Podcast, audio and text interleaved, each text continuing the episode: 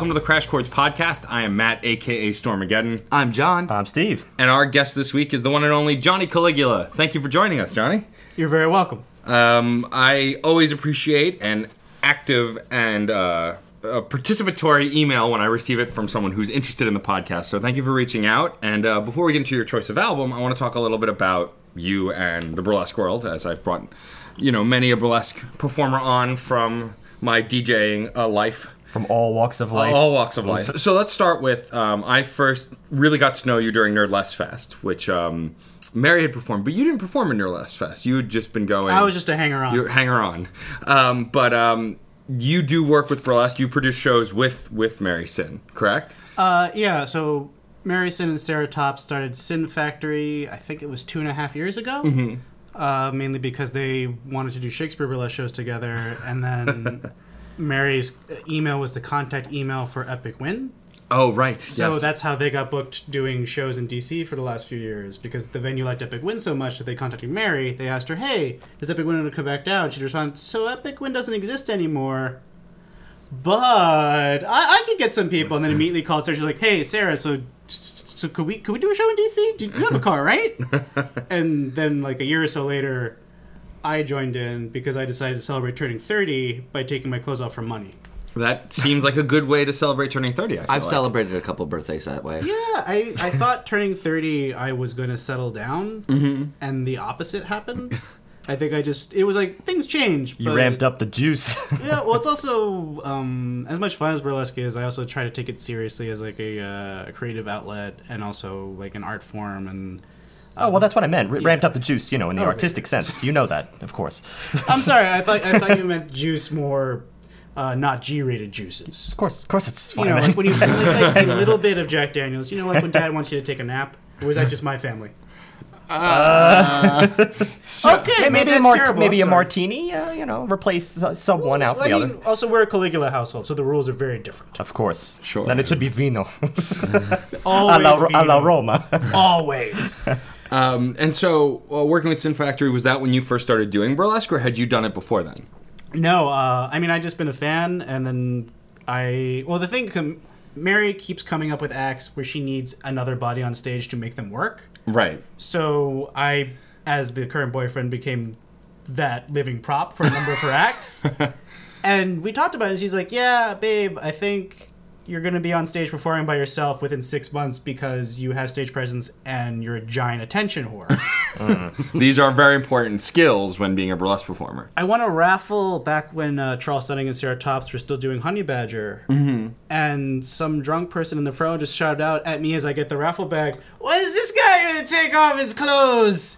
And Charles Dunning had to gracefully segue away from that. But Yeah. Mary realized I wouldn't shut up about it for the next week. She's like, So, what's your burlesque name going to be? When are you going to do this? And then I was basically the Sin Factory intern for a show or two. Uh huh. And then after that, it snowballed into getting bigger and bigger. And then I've been hosting and I was gonna say you've been hosting shows lately, right? uh, yeah, I've hosted now. I think between a dozen and twenty. yeah, and then you like uh, the last one I remember reading about because they're in DC, so I haven't been able to really make any of them. Is the um, you guys did a Marvel show, and uh, you hosted as the Punisher, right? Now I have my Punisher act. Oh no, you guys hosted as Foggy and Matt Murdock. Yeah, that's uh, right. yeah, you and Dick Move. Dick Move was Matt Murdock because um, He has a Daredevil act. he has a Daredevil act, and I was Foggy Nelson because I had a blonde wig and a suit. There you go. And uh, Dick and I, yeah, it's it's fun. It was also like the first time I've really been essentially the sidekick on stage. Yeah. for in a, in a long time since like I guess like a grammar school play. Yeah. Usually you're used to being kind of the lead or Yeah. Also, we hadn't we, he and I hadn't been co-hosting a lot or at all because Right. it essentially was just we would take turns hosting when the other guy wasn't there, Oh, okay. or I would host if he had, or I would host for the act where he had to perform, so he wouldn't have to worry about hosting and performing in the same like half hour. Got it. That Let me makes ask a question. During that Johnny Prop phase, did you garner enough of an audience that they really would have missed you if you had just disappeared as of that time? No, No? Aw. Sounds no, like you did. but did. people or people liked me. Okay. It was, it was That's- a- no, that's the prereq. I think, or I think it was also like Mary was. Uh, she has she has a Liz Lemon act that when she created it, she thought she'd do it once and never again, and it's and it's that's the act that keeps getting booked no matter how many times she she's like, oh, the show's been off the air for four years, still gets booked. Right. So I played Alec Baldwin in that, and like I have like two lines, and like it, like it was one of those things. She's like, yeah, no, you got good stage presence. Yeah, people- I see it when you turn a little bit to the right. Yeah, maybe you know. Just, Ah. yeah, I see. Well, it. well, you gotta, you have to do the lemon. there you go. Um, so when building acts, I always like to ask performers if you know you kind of create the concept and then find a song, or if you find a song and then create the concept. I know it can go either way, but do you have one way you create acts more so than the other? Uh, I for the most part, I think my acts actually start to, with the song. Okay. Uh, sometimes that, or and I realize also that turns into that's why I have a ton of acts or acts in development where there's the same two artists over and over again. Right. It's either David Bowie or Nick Cave. so I've been trying. So so that's turned into like okay, I could I could branch out. It doesn't always have to be a Nick Cave nervous breakdown or a David Bowie cocaine glam fest. It could be a different kind of act, right? Other people make music, right? uh, so and some of it, um, like the Punisher act, that's actually of all things, it's a to a U two cover of "Happiness Is a Warm Gun." Because I knew I'm like uh, I didn't find a Punisher act that was to that song, and Yeah. I realized I'm like, oh, it's because you can't strip to that song. Right. So then I had to find a cover that worked, and then of all the bands in the world, it was U two. Well, you know, I mean, it's good to know they still have a use somewhere. So Well, I like to think that maybe there's at least one thing that these two following things share, even though I think I'm about to pull the faux pas, which I know no one ever likes when you compare burlesque to pornography. But if there's one thing that they do have in common, it's that if it exists, there's a porn of it. And if it exists, there's a burlesque of it. Like they share that borrowing from just about every portion of pop culture. That element is, is common to both of them. I mean, I'll find I find in, in modern burlesque, it's very pop, pop culture influenced. So I think that's the case now. I don't know that it was always the case, but I think it's maybe more the case now. Right. Because theme shows are much bigger, and there are a lot of you know different people doing burlesque. Like I made a joke that you need to be an attention hoarder to do burlesque, but that's absolutely not true. Well, know just in terms plenty of, the way you, you know you were just considering like thinking outside the box and trying to reshape the act into whatever you want. It seems that the medium allows you to do said thing. You know, and usually when I come up with uh, more nerdlesque acts, Right. that usually starts with like the character and the theme, or like uh, there's a reveal I could do that'd be really funny with Captain Kirk, and then it goes to well, what song should I use? Then that's usually where that starts. Yeah. If it's uh like I have a, a Catholic schoolboy number to deal with my Catholic school feelings. that was a, that started with a song that I was like, oh, this is perfect for uh, Mr. Clarinet by the Birthday Party. It's perfect for me to express my Yeah. rage as a band kid. That But see, that's my Catholic point. I can't think of another medium in which like a Catholic schoolboy thing would be, I guess, alongside something about the Punisher, right? But it's like Right. same medium, same art form, you know, but utilizing those two completely wildly separate ideas. Completely wildly. completely wildly. Well, you want to hammer that point home. Completely wild. Oh, I'm sorry. No, art. The art. not wild. Not wild. Not turn up the juice. Complete, completely Gene Wilder, just out there. There you go. Hey, that that's a- sounds like the that's gr- a a, different great kind of name out for a. Gene Wilder only show. It's Completely completely Gene- Gene Wilder.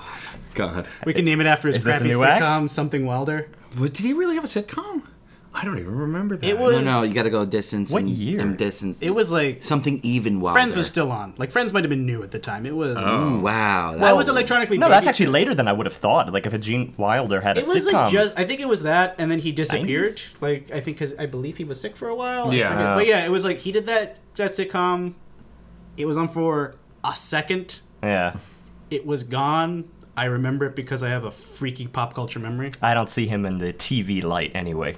He's No, not. It, it was. he's big money in his Yeah. own in his own meek way. It felt. It, it was one of those things where you're like, "Why are you doing this? Do you have a secret gambling problem? Aw. Are you, you, you know, when you're like which celebrities you realize are bad with money or which ones just have expense. Like Robert De Niro, like I know Robert De Niro always tips hundred dollars Yeah. because he's like, well, whatever, I'll make ten more Meet the Parents. That's right. Yeah, I'll sure. eight film festivals. there you go. Um, th- you hinted before that you have a theater background, which you said that you'd been in plays and you oh, were I'm used sorry, to like. such a long time ago. Yeah, uh, so did you go to? Did you do theater in school at all, or? up until high school. Yeah. uh, and then my Catholic high school's uh, theater program was so bad. They shut it down for a semester and then rebooted it with new teachers. So I didn't I didn't do theater at all in high school, and then I went back to plays a little bit in college. But I missed. I think I I real. It's something I didn't. It's basically like turning thirty and starting burlesque. I was like, oh, I should have been doing more theater with my life because I like performing. Well, sure. I mean, and I've, I know a lot of other performers come from theater backgrounds, like both Nasty Canasta and Sapphire Jones. Oh no, this, no, no, no. That's, the burlesque people with theater backgrounds, they have theater backgrounds. I kind of sort of know a little bit. Okay, so you're saying that theater maybe influenced your desire to do burlesque, but you don't feel like you. It's a theater education that made Yeah. you want to do burlesque. Or in the same way as like I like theater, like I know like rap. Okay, I like them more than I have knowledge of them. got it. Okay. So that's or it's the same thing like uh like my my dancing style on stage. I realize is very close to femme appeal, Mm-hmm. which is neither of us have dance training, which is why people think we have modern dance training. 'cause it's just like Mm. this is how the song makes me feel. I don't I don't know if this is a school, if this is anything, if this is good. Well, even if you ever got like the acting bug, I find that's a common thread between like people who go into movies or go into any other area of art that stems from theater. They're always like, I have to get back to the theater. That's where it all began. and then you integ- reintegrate that with whatever you're doing currently, which obviously burlesque already has in abundance. Yeah, it's a oh. It's a big thing. Is I also really like uh, working with a live crowd. Yeah, got you. That is a thing that Well, that's one of the things, like especially far as far as filmography is concerned. It's like they don't, they can't deal with any live crowd there. So of course they would get back to theater in order to reestablish that. So it sounds like you already have that. Yeah, and I can. That's and I like reading a room. I like. I mean, I was doing. Uh, I didn't realize how much I missed or why I needed performing in my life because I got into karaoke huge when I first moved to New York, and Right. I and it didn't hit me until I started doing burlesque. I'm like, oh, that was the like methadone to the heroin of performing in front of a live crowd was was karaoke. Right. Well, sure. I mean, like, uh, I'm not. I've, I haven't done a lot of hosting, and I have had crippling stage fright for a long time. But I did host a small basement burlesque show within the last month, and I don't know that I liked hosting, but I there was an adrenaline rush that I think was so intense. It's why I don't really remember any of my hosting. Like, it's kind of just a wash. Do you find that uh, when you host that you ever you enjoy hosting, or it's just this kind of like because I know a lot of comedians compare it to like a drug of wanting to be in front of people and be on stage. Like, how how do you feel about hosting versus bur- burlesque performing? Is there a difference? Is the same kind of drive? Different- Oh, it's very different because it's different skill sets, and uh, I have I like public speaking. I really fing enjoy it. Uh, it. This is a swears podcast, right? Sure, yeah, absolutely. Why not? We, it's Steve's job if we decide to remove it, so it's not our problem. Okay. Oh yeah. yeah. But uh, I, I, I, I just like being out in front of groups of people and talking. Oh, Like, okay. So I would do. I, I've done a little bit of storytelling. Like I, I'm totally into stand up. Like I just like working a crowd, and that is actually something that is just a natural inclination I have. That's of a natural talent I would have. I would say. Well- Whereas burlesque. That's a whole other bunch of skill sets that I am still learning, that I'm still super new to. Mm-hmm. So in my head, the actual burlesque acts, that's so hard. That's super difficult. And hosting, that's more like getting to play pretend. Because Yeah. also, I almost always host in character. Right. Well, that's exactly why I don't think you can put it under the same umbrella as like what Matt just said, the oh crippling stra- stage fright. You know, Right. just just in in general. It, it's not that simple because you have you find a lot of let's say musicians you they have no problem like you know performing their mu- True. but then you know you ask them to speak and then they could never do that or vice versa. Let's say someone who plays music on the side they really enjoy it but they're really good at public speaking but then someone asks them to perform their music live and that's really really sudden. So Yeah. they would never be able to make that transition. So it's not it's not so simple as just saying stage fright. You know, Right. it always varies by discipline. Well, also, and I've hosted music related things and been fine, but because I'm confident about my knowledge in music, and I think hosting that burlesque show was fine because it was with performers and people that I knew in a room that I knew. Right. So it was less pressure than being in front of a bunch of strangers per se. I guess that uh, that that follows up with my question. Like, do you think you're ever going to be at that part where it's like, okay, you, you got your hosting, you got your burlesque, are you going to need to do something else? Because once you, you're already saying you're you're starting to master, and you're starting to get the hosting down, like you're you're just enjoying it. And I'm going to assume burlesque is not going to be far behind because once you really get into it, I mean, you're doing. You, you said with hosting you're playing pretend, but in a lot of ways it's it's still the same sort of performance art that you're doing with burlesque. It's just I guess less talky, more the the physicality of it. But do you ever see yourself going into some other forms of stage entertainment?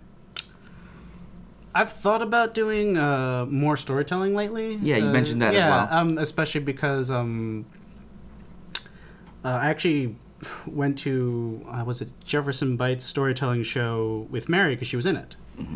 uh, and it's called Bear, and I won the raffle to go tell a story as well. You're good with raffles.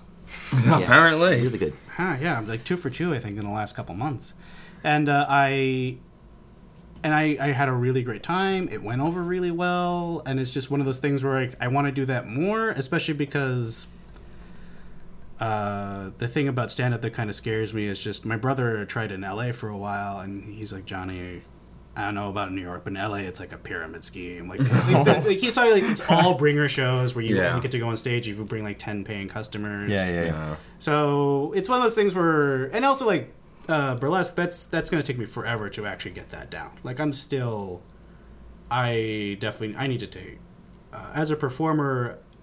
I know I need to work improve. I know I need to work on my costumes. I need to figure out like better rehearsal schedules. I know what my weaknesses are. I know what my strengths are. I just know I have more strengths as a host. So that's the thing where I'm like, oh, how can I take my hosting to the next level? Whereas my burlesque acts, those are like, all right, I need to put my nose to the grindstone to get that up to snuff. Because uh, as I always tell Mary, well, you're twice as good as I am as a performer, and you have to try half as hard. Yeah, I imagine it's actually also as similar in, in terms of the effort you have to put in. Uh, since you just brought up stand up, I mean, it, yeah, it is probably a lot similar here in New York, except for one thing. Most stand ups, most stand up comedians, they have to know their venues. If you find a venue that is at least fair to you, then you can kind of work your way up that way. In which case, I would suggest maybe that burlesque is similar in terms of just working with your local establishments. If you create, you know, uh, a trust bond there, then yeah, you can, I think, make it. I don't think it has to be uh, the scary pyramid scheme necessarily. That's that's at least true from a couple stand-up comedians that I know. Yeah, but you know, as local upstarts. And again, also like uh, we were, when I was talking about the bringer shows, talking about LA, and that turned into a little bit of New Yorkers talking about it, of like, well, over there, Yeah, it's Mad Max. yeah, But uh, speaking on venues, um, the other thing is the reason we've been doing these DC shows for so long and doing like you know driving like nine hours in one weekend just to go do a show is because this venue Beer Baron uh, in Dupont Circle, wonderful to work with. Like the nice, like the nicest crowds I've ever worked with. Super supportive. They hold on to your venues.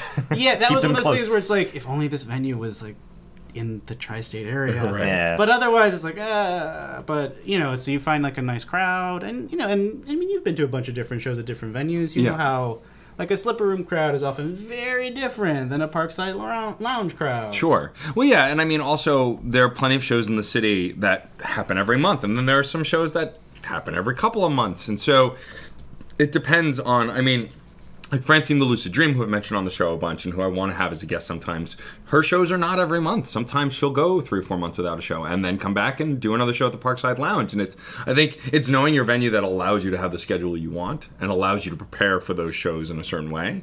And I think that. Um, you know, not every venue is also right for every show. Yeah, well, it's also, and, and even to tack on another one to that list, it's a Venn diagram of like venues that are popular enough and make enough money that they can give you a fair deal, and also are not so popular and make so much money that they're skeptical of you, to so as to not give you a fair deal. You need to find somewhere in that middle, or someone that have, at least you followed all the way to the top. In which case, it'll just keep getting better and better. Ideally. Ideally, yes, in theory. Um, so, besides doing burlesque, and you know, obviously, you have a presence on stage, which we've discussed quite a bit. Um, are there anything? Is there anything else in the art, even outside of burlesque, that you're interested in? You know, you said storytelling, which John had, you know, brought up this question like within kind of the performance art, but like. So let's talk a little bit about your music background as far as what you like, because I don't know. I know you sing. I know that I, I don't know if you perform really. We know you like David Bowie. We know you like David Bowie, but do, what was like music for you growing up? What did you listen to a lot of? Did that shape kind of how you became became as an artist? I grew up pretty sheltered. Uh, it was definitely I was in Catholic school for 13 years, from kindergarten to the end of high school. It would have been from PK till the end of high school if my parents had realized that the local Catholic school also had a pre-K. so there was so there were a lot of things that weren't appropriate Uh huh. Until I could get my hands on them myself. So like I didn't get into 90s gangster rap until college. Right. Uh, so and like my parent, it was one of those things where I didn't realize until I was older. I was like, oh, yeah. If I don't go get my own music, I'm only going to be listening to Disney music, which is a reason why I'm not into Disney stuff. Fair enough. Uh, but yeah, and then, oof, uh, looking back at what I got into when I first started listening to music, which is super embarrassing because you go back to high school and you're like, yeah, I was, I was a really big Weezer fan, like really big. I feel like there's nothing That- embarrassing that- about that that. hurts. That- yeah, that you're, you're sitting at a table full of Weezer Uh, I fans. know. Well, it's one of those things where. Yeah, I, I'm leading. what do you think about the last couple albums? Are you? So Like, they've been. I think they've been better than Why- anything that came. why was- What are you talking about? Couple. I mean, the last White Album The re- and no, I mean the Resurgence Weezer album, the one we reviewed. Right, For uh, instance, everything will be all right in the end. end. Is Oh, that what you're referring to? Yeah, that's what I'm, I. We- that's, I we haven't, liked- we I haven't thought very listened- highly of I haven't like listened to like their this one like the last like the last Yeah. two or three. So Well, was- then you're actually missing out on them doing good things again. Well, Oh, I, okay. I, that's why you implied the word yeah, resurgence. You Yeah. know, Back- coming back. Back I to heard the Resurgence, I was like, oh, okay, no, do I have to pick one up? That's Yeah. cool. I'll, I'll get on that train. I'll go. White album's pretty good. White Album's pretty good, and so is the one we reviewed. All everything will be all right in the end. That was one's what better. episode? That one's still better. What episode was that, Steve? Episode 116. So if you want to check out our review of it, you can too. You're Um, talking to a huge Weezer fan right here. Yeah. John's a little obsessed. I mean, also, we you don't have to ever be embarrassed about what you listen to because John is an admitted Green Day fan. I am a recovering Green Day fan. I'm no, I'm I'm not embarrassed by that. I am embarrassed like by the Dashboard. best, like the best live show I've ever seen is Green Day. I One of don't. We don't talk about live shows with Green Day because I missed out on a Weezer Green Day Blink One Eighty Two. Oh, God, I'm sorry. Yeah, I know. Yeah. Uh, it's one I of saw, those yeah, I saw. It yeah. still stings. It's over twenty. It's over ten years now. It still stings. I got to go to uh, to a Green Day Blink 182 show because my friend's then girlfriend I think dumped him like a day before. Oh, ouch. So it was a guy who was I was friends with in like eighth grade and then like junior year of high school. Like we hadn't been talking in months, and he's like, "Oh hey Johnny, you free Friday?" Yeah, that was that concert I missed out on. Yeah, it was one of those. Um, that actually brings up a good question, though. You said you like being on stage and reading a room and being the performer. Do you enjoy being an audience member too? Do you like engaging in art that way as well? I mean, imagine you started bur- uh, with burlesque as a fan before you started doing it, but do you like being on that side of it too? Do you learn anything from that as well? I do watch performances differently now mm-hmm. because now sometimes I am definitely watching to see like, oh, did that was that th- was that supposed to happen or did they Yeah. not know how to use that prop? Right. Mm. and th- like weird little things like that. But yeah, the f- and sometimes you can just sit. I can sit and turn my brain off and just enjoy. Okay, you still got that going Some for you. sometimes I mean like or like in the moment, and then after, especially like now when it's a burlesque show, like you, I try to be in the moment, but then afterwards I'm like, well, act number one wasn't that good, but I can see why the second half, blah, blah, blah, and I like that the script and the host and the da da da. Well, yeah, I'll be the is- first to admit that this podcast has, has ruined that a little bit. Yeah, like- in terms of just freely enjoying, you know, everything That's that comes that's one you. of the things. Uh, exactly with the podcast, with all the music we review week after week after week. Not that I'm complaining, because while yes, I'm definitely more critical of the music I listen to, but I find it actually helps me enjoy it a little bit better because I can see the tips and the tricks and the things like that. You that will enhance come the out of it. appreciation. Do you feel like you're actually enjoying burlesque better at this point because you kind of understand it, more of an insider, Yeah. or is it? Yeah, I think it's also I know. Yeah, it's once you like you have you have an awareness of what's going on, and a genuine understanding of like the mechanics of it. Then there, it's that point where you realize you're really enjoying little things that like a bunch of the crowd is missing, Sure. Mm-hmm. And you're like, oh, that's you never do a glove peel like that. And then the other rest of the crowd's like, glove. yeah, Again, not to not to be like those rubes, but just to, you know that that thing where like some like uh when comedians tell jokes and they're for other comedians. Okay, Right. yeah, yeah. This- like, I- like this- how Gilbert Gottfried used, started doing his Jerry Seinfeld impression before Jerry Seinfeld was famous because it made other comedians laugh. and I mean, like on stage in clubs in like 1987, he would do it. Oh, okay, okay, yeah. Yeah, because now everybody has a Jerry Seinfeld Yeah, impression. Yeah. But no, he'd be doing an impression of some comic no one had heard. of. That's why I like roundtable discussions between comedians because it, the insights that you get are things that you would never understand without, well, said insight. Yeah. it's just it's ridiculous the the, the things that they have to work at behind the scenes you wouldn't expect. Um, I know that we talk uh, offline quite a bit about you know other art forms as far as movies and TV and and comic books. So I, I think I can go out on a limb and say you're a bit of a nerd. Um, is there anything you're super into that's outside of burlesque that's informed burlesque besides the pop culture like you like Punisher, so you made a Punisher act? But has any music, comic book, or TV informed just how you approach burlesque at all? yeah, actually, uh, I realized Johnny Caligula as a burlesque persona. It's definitely becoming more and more modeled, I think, on the way, or not, uh, not copycatting, but I definitely realized, like, yeah, I'm kind of going for like that kind of Paul F. Tompkins aesthetic. I like Sure. to always be dressed up for a show. Sure. And then like I have like a pre- a pre and post show suit. so these people know, and, and part of it I realized I'm like, oh, because also that tells everyone in the venue you're on. Yeah. So as I'm dressed as I am now, like shorts and a shirt and a you know, Cuban shirt, I can just go to a show and people be like, "Oh, okay, Johnny's just hanging out." Yeah. Like if I'm, I understand. I, I think it's uh, I guess the it's armor. Yeah. Right? but yeah, that it's and I guess it's the idea of developing a stage persona mm-hmm. and understand, and especially with uh, like comedians and podcasts now, you realize so many comedians have you know you have your public persona, Yeah. you have your stage persona, and now so many comedians like have their podcast persona. Because I, I, part of me is like, I was like, you know, I realized there are guys I'm huge fans of, like uh, like Jason Mantzoukas. I'm like, I have no idea what that guy's really like because he can't really be that gross. Right. Sure. He can't be like in a Starbucks making filthy, filthy jokes to the barista. I mean, he could be. I guess. He guess. could be, but I would hope he's not an asshole. Right. Sure. I hope he's not really an asshole. He just plays one on the internet. I can't verify this, but in the same way that like they say Twitter was invented for comedians, were podcasts invented for comedians? I mean, more uh, more or less the earliest. And we are no comedians. We're just hitching on the end of this the- the- wagon. well, I can be funny.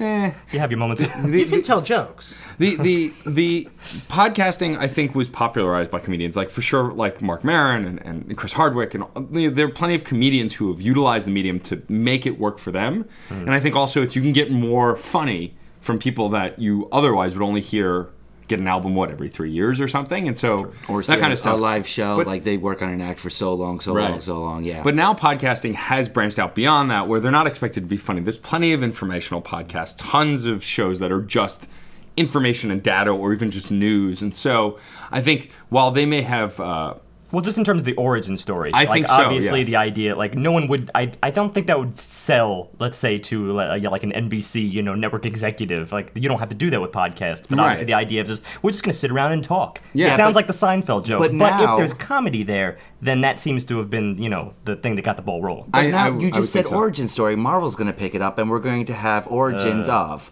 the podcast, podcast, the origin story. Yeah, and it's going to be overblown. It's and- not actually. There's actually a movie. There's um, a documentary called Earbuds that's being made by Graham Elwood and um, Chris Mancini of the Comedy Film Nerds podcast, and it's about podcasting and fan, and po- well-known podcasters and this kind of medium that and how it started and all that. So that's actually a thing that we'll be able to watch. I think it's out already, but I'm not 100% on that. You can correct me, internet, if you'd like.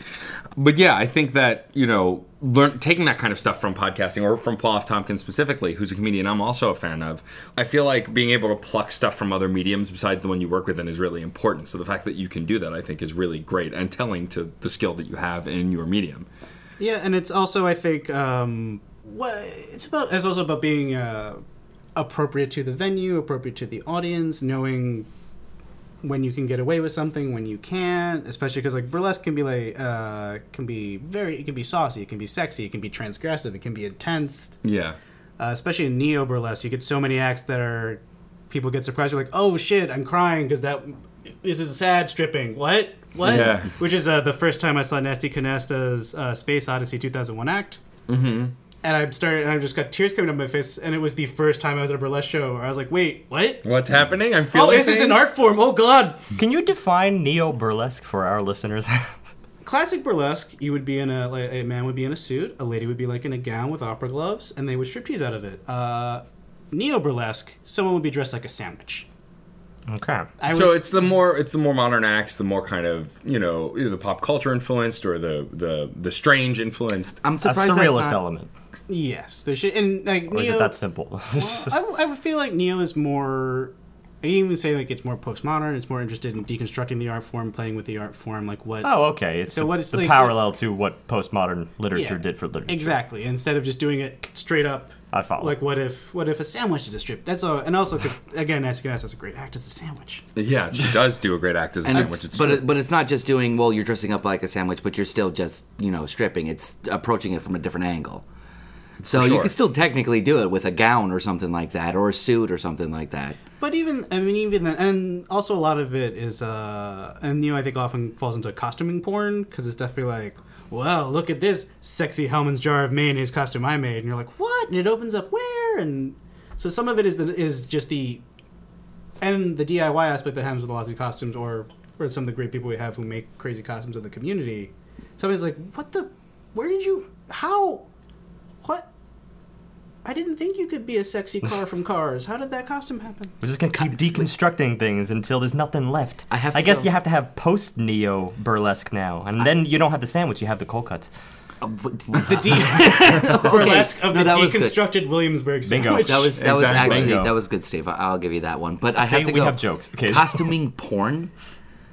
I, I I'm using that term. I like that term a lot. No, faux pas, faux pas.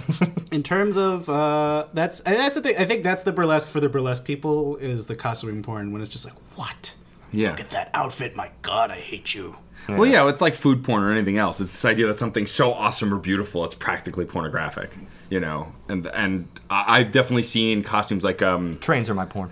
yeah, that's that's true. Trains are Steve's porn. Which is really weird. You and my baby brother. New York City subway specifically, but you know, let's Oh, not I, get I don't think crazy he's into subways yet. I think he's still Thomas the Tank. It's a fetish. It's a fetish. It's It's sorry. fine. It's it's cool. It's, it's just It's- telling it.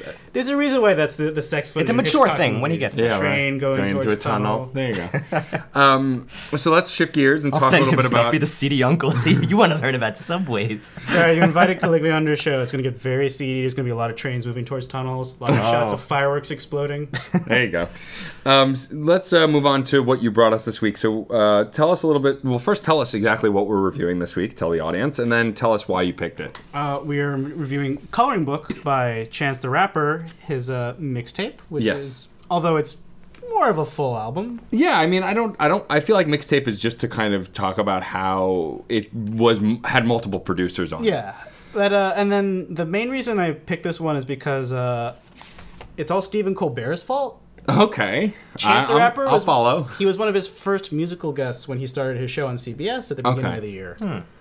And he debuted the single from this album, Angels, with a live performance on the show that was really beautiful. And I believe he himself did some backflips, I think? Where he had backflips. Chance the rapper did backflips. He definitely had backflip. It was months ago. I should have rewatched it before the we did this recording. But yeah, uh, yeah, there were. It was like a full crazy. It was a spectacle. It was a spectacle. He gave away the song for free on iTunes. I think it is still free. Listeners, go check. You can get the single, and uh, yeah, and I got the single so much that I realized I needed an excuse to listen to the full album. So I figured, yeah, why not? Let's try that as an experiment. And then that's how I found out that it's heavily gospel influence was after we confirmed it was the album. Okay, so for once it wasn't Kanye who launched the career of a Right. rapper. Sure. It was Stephen Colbert, who I like Stephen a lot Colbert, more. yeah, and I think they were collaborating on something. Oh, cool. Maybe coming out later. I forget. That that would be really cool. but yeah, and like Colbert's I, gonna rap. I mean, I That would I be- could- well, technically, he's already be wrapped around. Well, He's he's approached it, but this is something different. Well, I mean, This this this has a potential to be huge. He's got words. He's got words. He's got a lot of words. he's got the best words, the most beautiful words. best words. I'm sorry. No, you it's wouldn't fine. believe the words he says. I mean, I think that's as good a reason as any to bring an album. Like we, we always laud that you know if you're going to bring an album on the podcast, it should be for a reason that's important to you. Whether it, even if it is fleeting as I just picked a thing, like that still you gave it the forethought to pick a thing. And in this case, there's more forethought than that because you know you really enjoyed something and you wanted to explore it more, but What, you are, wanted to are explore you it in a are you different way. impugning Matt Holtzclaw's impromptu pick of No, Duran Duran? not at all. I would never. Although he would it. probably impugn it. Hey, but they made a magnificent James Bond theme. they did. That's true. Surprisingly enough. The best part of that movie. yeah, Which probably. one? Which one? I The don't- one for Live and uh, Let Die. No, Live and Let Die View was Kill, Paul View McCartney and View Kill, Wings. View to a Kill. Okay, okay, View to a Kill. Okay. Is this. It's the James Bond theme so good they just started using it throughout the film. Wow, I learned something today. All right. Learned something today about music. Awesome. well, let's. Uh, That's what the podcast is all about. Yes. The other reason I uh, picked this album was because I realized uh, it. Chance was a rapper I think that my family could listen to. Sure, I can Uh, see that. I saw so I saw Notorious the B.I.G. biopic with my mom and dad, Okay. which was super awkward during all these sex scenes. If you guys have not seen it, I have not yet. I've wanted to. there but are I've not. multiple Biggie Small sex scenes in that movie. You watch him make his babies, Hmm. and and my parents are pretty cool people, but they don't want to watch sex scenes with me. My dad never. I don't blame them. My dad and I watched a pilot of Californication together with David Duchovny, and he never recovered from that. like, I don't. I don't like it's, That yes, I've seen. Yes, I could that's see odd. that. That's David a, Duchovny's softcore porno show. Yeah, Yeah. watching that with your dad. That was like the most awkward thirty minutes of my life. And then so Notorious had like little slivers of that awkwardness in it, which was uh, fun. And then I realized, and then so coming back to this album, this was an album that I like the single I loved, and it was fun. It was upbeat, and going through chan- and as I was going through the album, I was like, oh yeah, this is something I would like to introduce to even my little brother and sister to try and get them into hip hop. Hmm. Because my, my uncle Rudy has already gotten them interested in Wu Tang, which is not appropriate for seven year olds. no, True. for sure not. to the point Yeah, where but they it's call him classic. Uncle. When, Maybe Staten Island seven year olds. Maybe. I Wu-Tang. mean, well, that's, that's my, my parents are trying to have a non swearing household, so Mm. by their rules, it's not appropriate. Other parents, you know. the Caligula household, not swearing. Yeah. I wouldn't have thunk it. Papa Caligula is a bit more conservative than his kids, but uh, but yeah, and I wanted. Yeah, they call my Uncle Rudy Uncle Rudy Wu Tang at this point. Uncle Rudy Like Wu Tang. yeah, they have all these family Rudy photos with my Uncle Rudy doing the W with my little brother and sister every time. And at this point, so I and I was and I realized like, oh, but Uncle Rudy can't actually give them any Wu Tang music because we can't even we can't even tell them the names of all the members because they've got swear names. yeah, like well, I mean, I used to refer to him as old dirty baby in front of them. Also sometimes when I would change their diapers, I would rap at them, but I would replace all the swears with the word baby.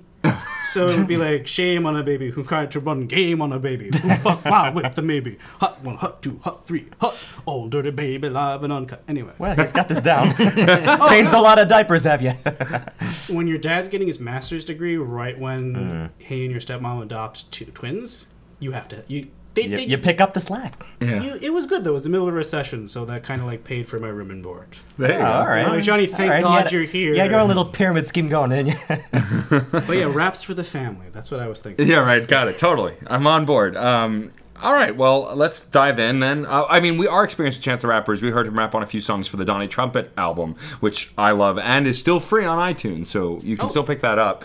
And uh, I thought he was a really great rapper, so I was very excited when I heard This is kind of bring a this. rap for the family. There's a lot of Yeah. personal stuff in this album. Uh, coloring book by Chance the Rapper. First of all, it should be said this is a mixtape. Um, Yes. We've never pro- had a proper mixtape on this podcast before. I don't We've had think so. rap albums. Maybe the closest would, that we would have gotten was Surf by Donnie Trump, at The Social Experiment, but at the same time, that was really the band. Yeah. And they just featured artists. I don't think. How many producers were there? And well, there were a bunch, but I feel like also they produced. I think they produced on every track with other producers. Where in this case, Right. Chance didn't produce any of it. Right. It was produced by Don, either the Social Experiment or a bunch of other people. This has got, uh, yeah, several producers and several featured artists. So it's a smorgasbord of artists. Track one, All We Got. We ready to go? Sure. So this is featuring Kanye West and the Chicago Children's Choir. And the Chicago's Chicago Children's Choir actually repeat frequently on the record. They're featured in a bunch of different songs that have choir work. All right, I'd just like to say a few, few things here because this is kind of a jam packed uh, track and he lays a lot on us. So before we start tackling opinions, because actually my opinions on this track are actually rather all over the place, let me do my thing where I describe the cascade of sound that we're actually confronted with. First things first, I like a busy intro, and this intro's pretty busy. We've got a wild but delicate array of brass just swirling around the first 13 seconds, a very freeform yet tight revelry, and it feels kind of like an impromptu late night encore at Small's Jazz Club, let's say. Still very hip hop, but also very genre flexible. In fact, I will get this much out in the way of opinions. I got very wrapped up in those 13 seconds. Each replay just improved it tenfold. And then in steps Chance the Rapper with a little intro, and we back, and we back, and we back, just that steady synth clap thing in the background.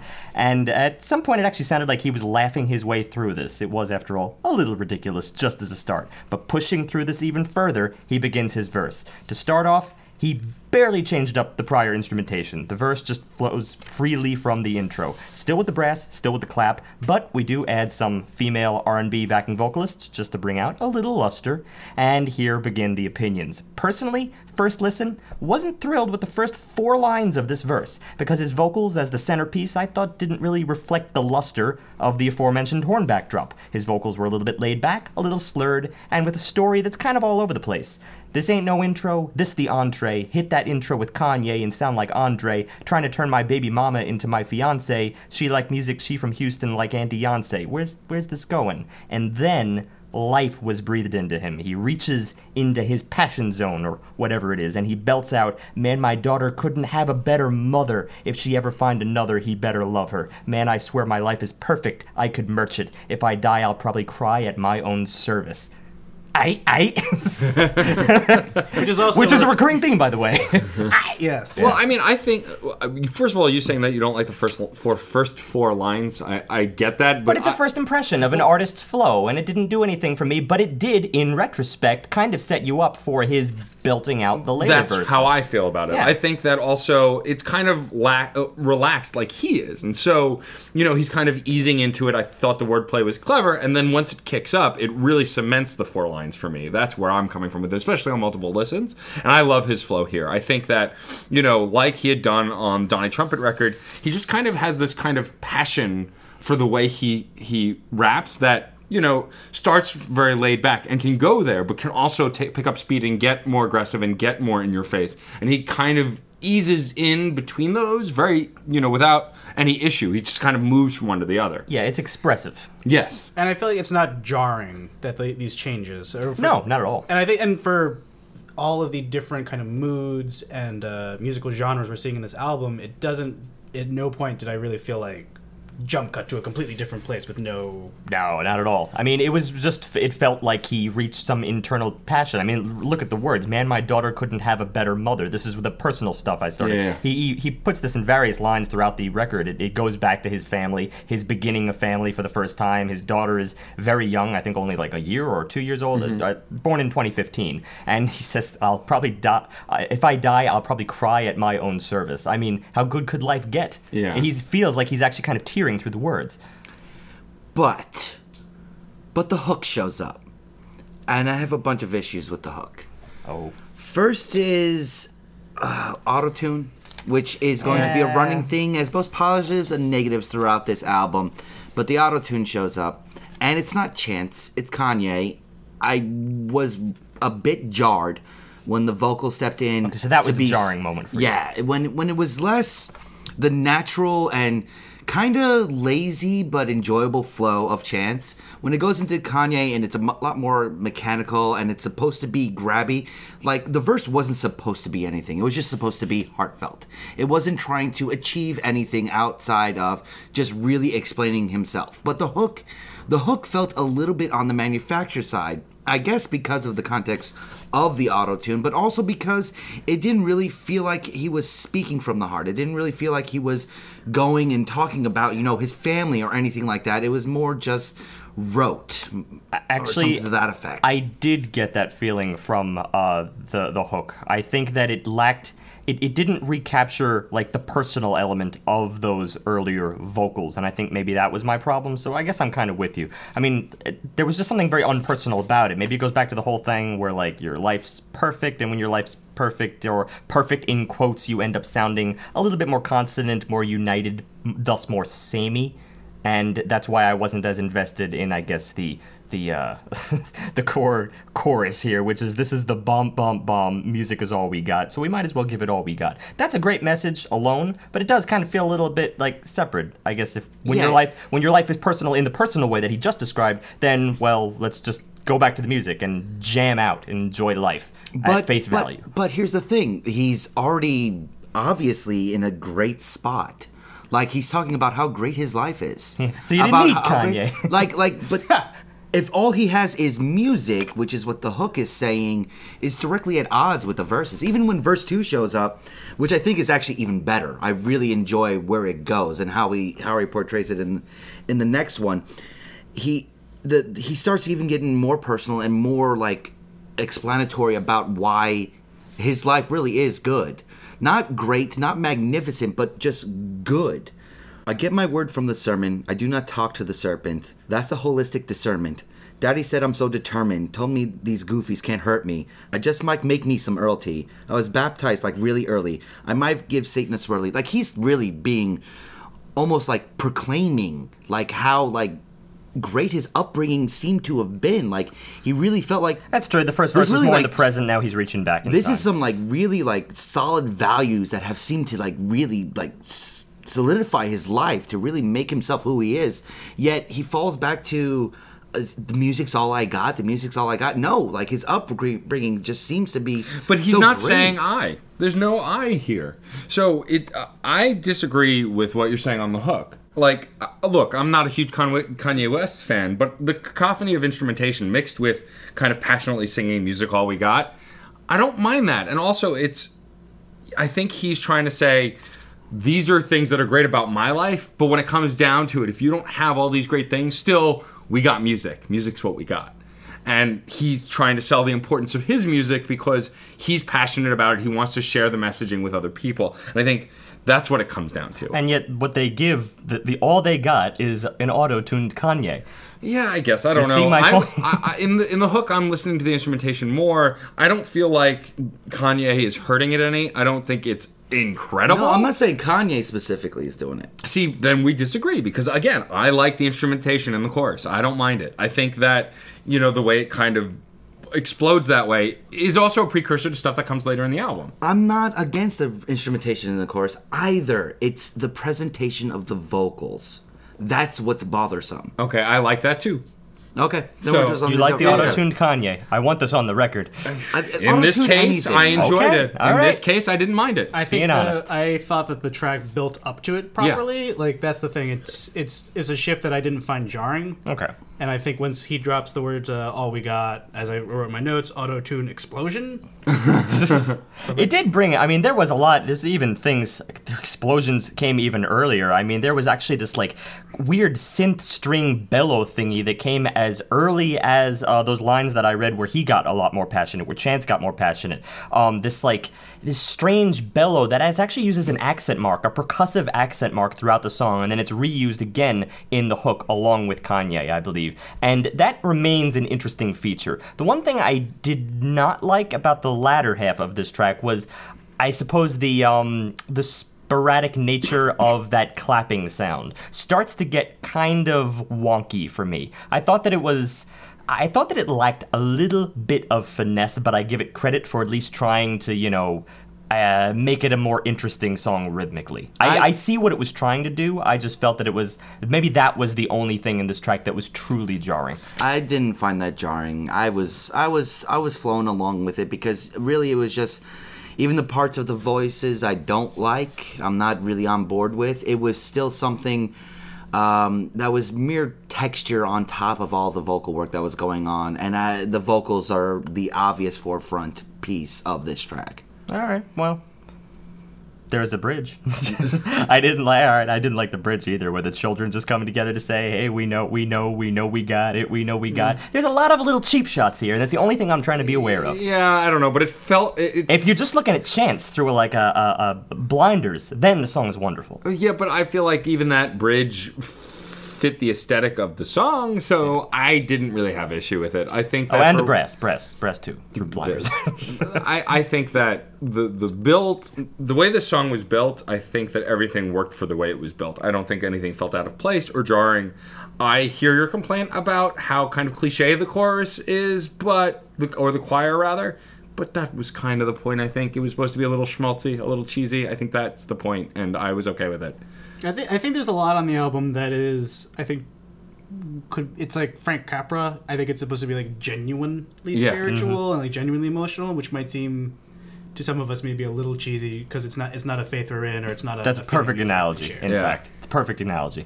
Um, it's it's the by, the natural byproduct of I think being genuine, which is just it's unfortunate to me. Yeah, I there's suppose. there's no way to no way to work around it, and just- a lot of people will just take it at face value, and that's fine. Some of us, some of us in this room might be a touch cynical. some of us, may, some of us may have been in Catholic school for a little too long. Again, I was not. I did not realize I recommended a very religious album. hey, it's all right. I mean, it's not. I even, liked it. I was. I was super surprised. Hey, I had a religious upbringing. I'm in kind of a middle ground now, but you know, I know where it comes from.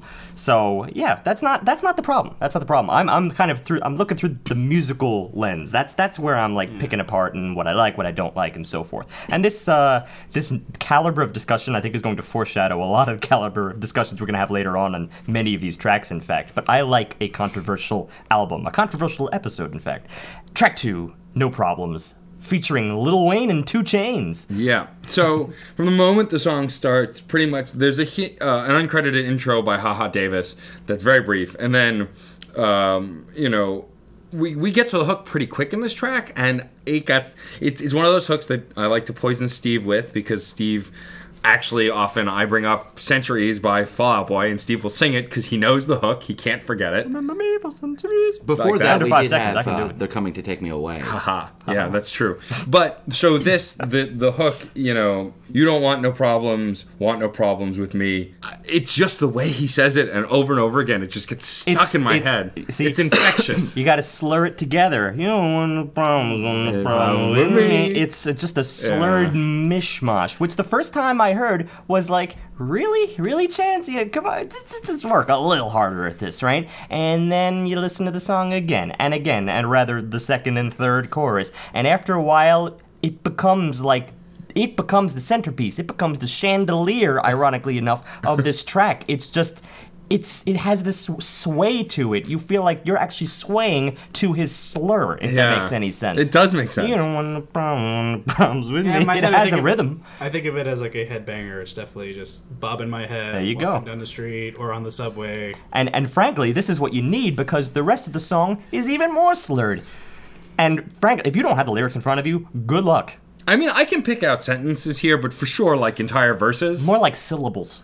That's No. about as good as I got. nah. Ah, okay. you can hear Lil Wayne, you can hear 2 Chainz, you can understand them. I'm, I was in the exact same boat where I really did not enjoy Chan uh, Chance's vocals at first, especially in the verse because I like content. But upon the second, third listen, I got a lot more accepting. What I do like that's going on right here, which I think was a little bit of a stickler when we were first listening to it together, I love the beat. I really enjoy the rhythm of this track, even though it is like, by definition, uh, it, it's homogenous through and through. Yeah, it has kind of a I don't I don't know what real like branch of hip hop to place this in, uh, because really it, it just feels like you're enjoying yourself with the duration of that hook. But then while you're in the verse, clearly it's coming at this from almost a little more of a gangster rap perspective, especially considering the content. I mean, he's talking about going after his labels if they give him trouble. Well, and that's not his labels; just labels. In labels general. in general, and he's got his issues with labels, and that's fair because He- well, can be jerks. He's well, and he's also a successful indie rapper. And you know, a lot of independent rappers don't hit the heights that he's hit because it's just harder. You're you're literally supporting everything and doing everything, and he's taking a stance as saying that you don't need the record companies. I'm independent. I did this, and if they try to mess with me. Bring it because I will throw something back in your face, you know. And yeah, except that the message is it's gonna be some dreadhead niggas in the lobby. yeah, it's it, I think the implication there is just a little coarse, you know. I mean, but he's trying. I think uh, the, the song is overly aggressive in, a, in an album that's not that aggressive, and so I think he's trying to play it up a bit, just to kind of make a point. Well, all right, to play it up in lyrics, considering that the, the I guess there's a some comedy there with the juxtaposition of the song, considering the song is just so easygoing. Yeah. you know. But um, that said, I have other. Pr- it's not just that. It's not just the content, you know, disparity. It, it's also musically. I didn't really like the way the rapping style flowed with everything else. Now we're just talking verses here. We've already lauded the hook, but just talking about the verses themselves, all of them, uh, Chance the Rapper, Lil Wayne, and 2 Chainz, th- they, in this case, all three of them, I really didn't think were integrating very well with the music. They're just kind of marching along with their own cadence. There are only a few moments, in fact, where it's synced. For instance, as slurred as it is, uh, there was the verse. Not me though, bitch. You can keep those, boy. I'm at your head like credit Debo. Like that's interesting. Just for some reason, I like the way he broke up the kind of generic rap flow of earlier with that. You know, he got into it a little bit more. Just little things like that kind of like poke out through the verse. But other than that, it's kind of a wall of not sound of, but instead of slur. I'm uh, against you when speaking of Chance, but I'm totally in agreement when we're talking about the two others. Well, to be fair, it's not the rule for chance on Yeah. an album scale, but it does happen to be true in this song. But 2 Chainz, all, all he does is speak, and speak rap is. It's not singing. It's not really going along with the beat. He's just talking at But it's not even quite spoken word either, because there's a rhythm to spoken This- word. yeah, this is just he's just he's just saying words. It at feels us. like a monologue. Well, that's Now- why I said it felt disconnected from the music. yeah, but uh, uh, Lil Wayne. That's a different just- story I just entirely. can't stand Lil Wayne's vocal work, and this is it's not on this track. It's just in general. I've just never enjoyed his work. It's it's the vo- sometimes I guess this is probably where uh, bias is at its most profound in music, like throughout. From genre to genre, artist to artist, is whether you have something against a certain genre, that's neither here nor there. Sometimes that stuff can be fixed, very often, in fact, because each artist is a new artist. But vocal t- timbre itself, that's a hard thing to really. you don't like it on one to song, you may not like it on any song, And he yeah. is a very kind of slurry, whiny kind of vocalist. I I uh, am with you in that, and uh, I don't know. Is that true around the table, or, or I mean, I've never really been into it? his stuff, but I don't like. He's been featured on songs where I don't necessarily mind him because he's kind of just barely featured, or like he's doing something a little different. But but most of the time, like I would never buy his albums. Not a fan of his works. And I'm okay but- to be clear with doses of that. I Yeah. mean, that's one of the things. Like, I may not be head over heels over uh, Chance the Rapper's rap in this particular song, but I liked his expressiveness and the fact that he can do this, but also do a lot of other things. I'm, I'm Mm-hmm. He's very on board with his feel like. versatility. But uh, just as a rule, Lil Wayne has pretty much sounded like this in just about everything I've ever heard Yeah. by him. So there's that. Yeah, I would also say, um, yeah, I'm not normally a fan of 2 Chainz, Lil Wayne, or like this much auto tune. yeah. But this track definitely won me over into uh, liking a bunch of stuff that I normally do not like. So I think th- I think it's everything was deployed well. That's true. I don't think we really mentioned that there was auto tune over the hook that Yeah. we discussed earlier. You don't want no problems, want no problems with me. I get to do that one more time. but that right there, I believe that there's a little touch of auto tune. Uh, Johnny, I think you put it best. You said it was like uh, a little bit of pepper as opposed to, let's say, the entree. And I thought that was a, a great way to put it because that's really what any instrument, any tool in mixing or production, that is what you want. Um, and I, auto tune has traditionally not really being used for that, but used really to make artists sound better. That is clearly not the case here, especially since in this case it's not a matter of good or bad. He's just kind of grooving with it. Yeah. So that's kind of just aiding the groove. Yeah, I would agree completely on that point. All right. Oh, so- and I love the dog bark on this track. oh yes, that's Oh, right. We get never- more. We get more ice. Yeah, we get the it's either Chance has remixed his own "I" to the point where it sounds like a dog, or they got a dog in the studio. I don't know. I love it. Maybe he was inspired by the dog. Since Maybe by the dog that we don't know. Chance's, I'm just gonna say Chance the Rapper's dog. Chance There the you go. Rapper's dog. All right, let's move on to track three. Name Chance. Our Track three, Summer, Summer Friends, Friends. featuring Jeremiah and Francis and the Lights.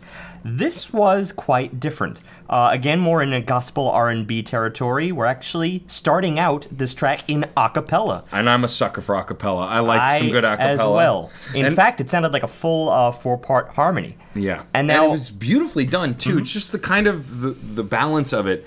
It didn't feel like any voice was ahead of the other. It just blended really well, and I got sucked into it right away. The big the big drop for me was when the O became incredible. That transition Yeah. was a great little moment to to bring us in. That's right, on. because they indulged so much on those like first three O's. It's just like that's a long time in which they're just milking that, uh, And they let you sit between the with it, harmonies. yeah. basically waxing eloquence on it in terms of just the notes themselves, in terms of the melodic lines, and then you get incredible, right? And it's I like when certain words, even just as broad of words as they are, they bring out the actual incredible musicality of what's going on at that moment. My lord, incredible, I believe, right? So it's got the religious element here, and you do feel that, of course, this is gospel after all.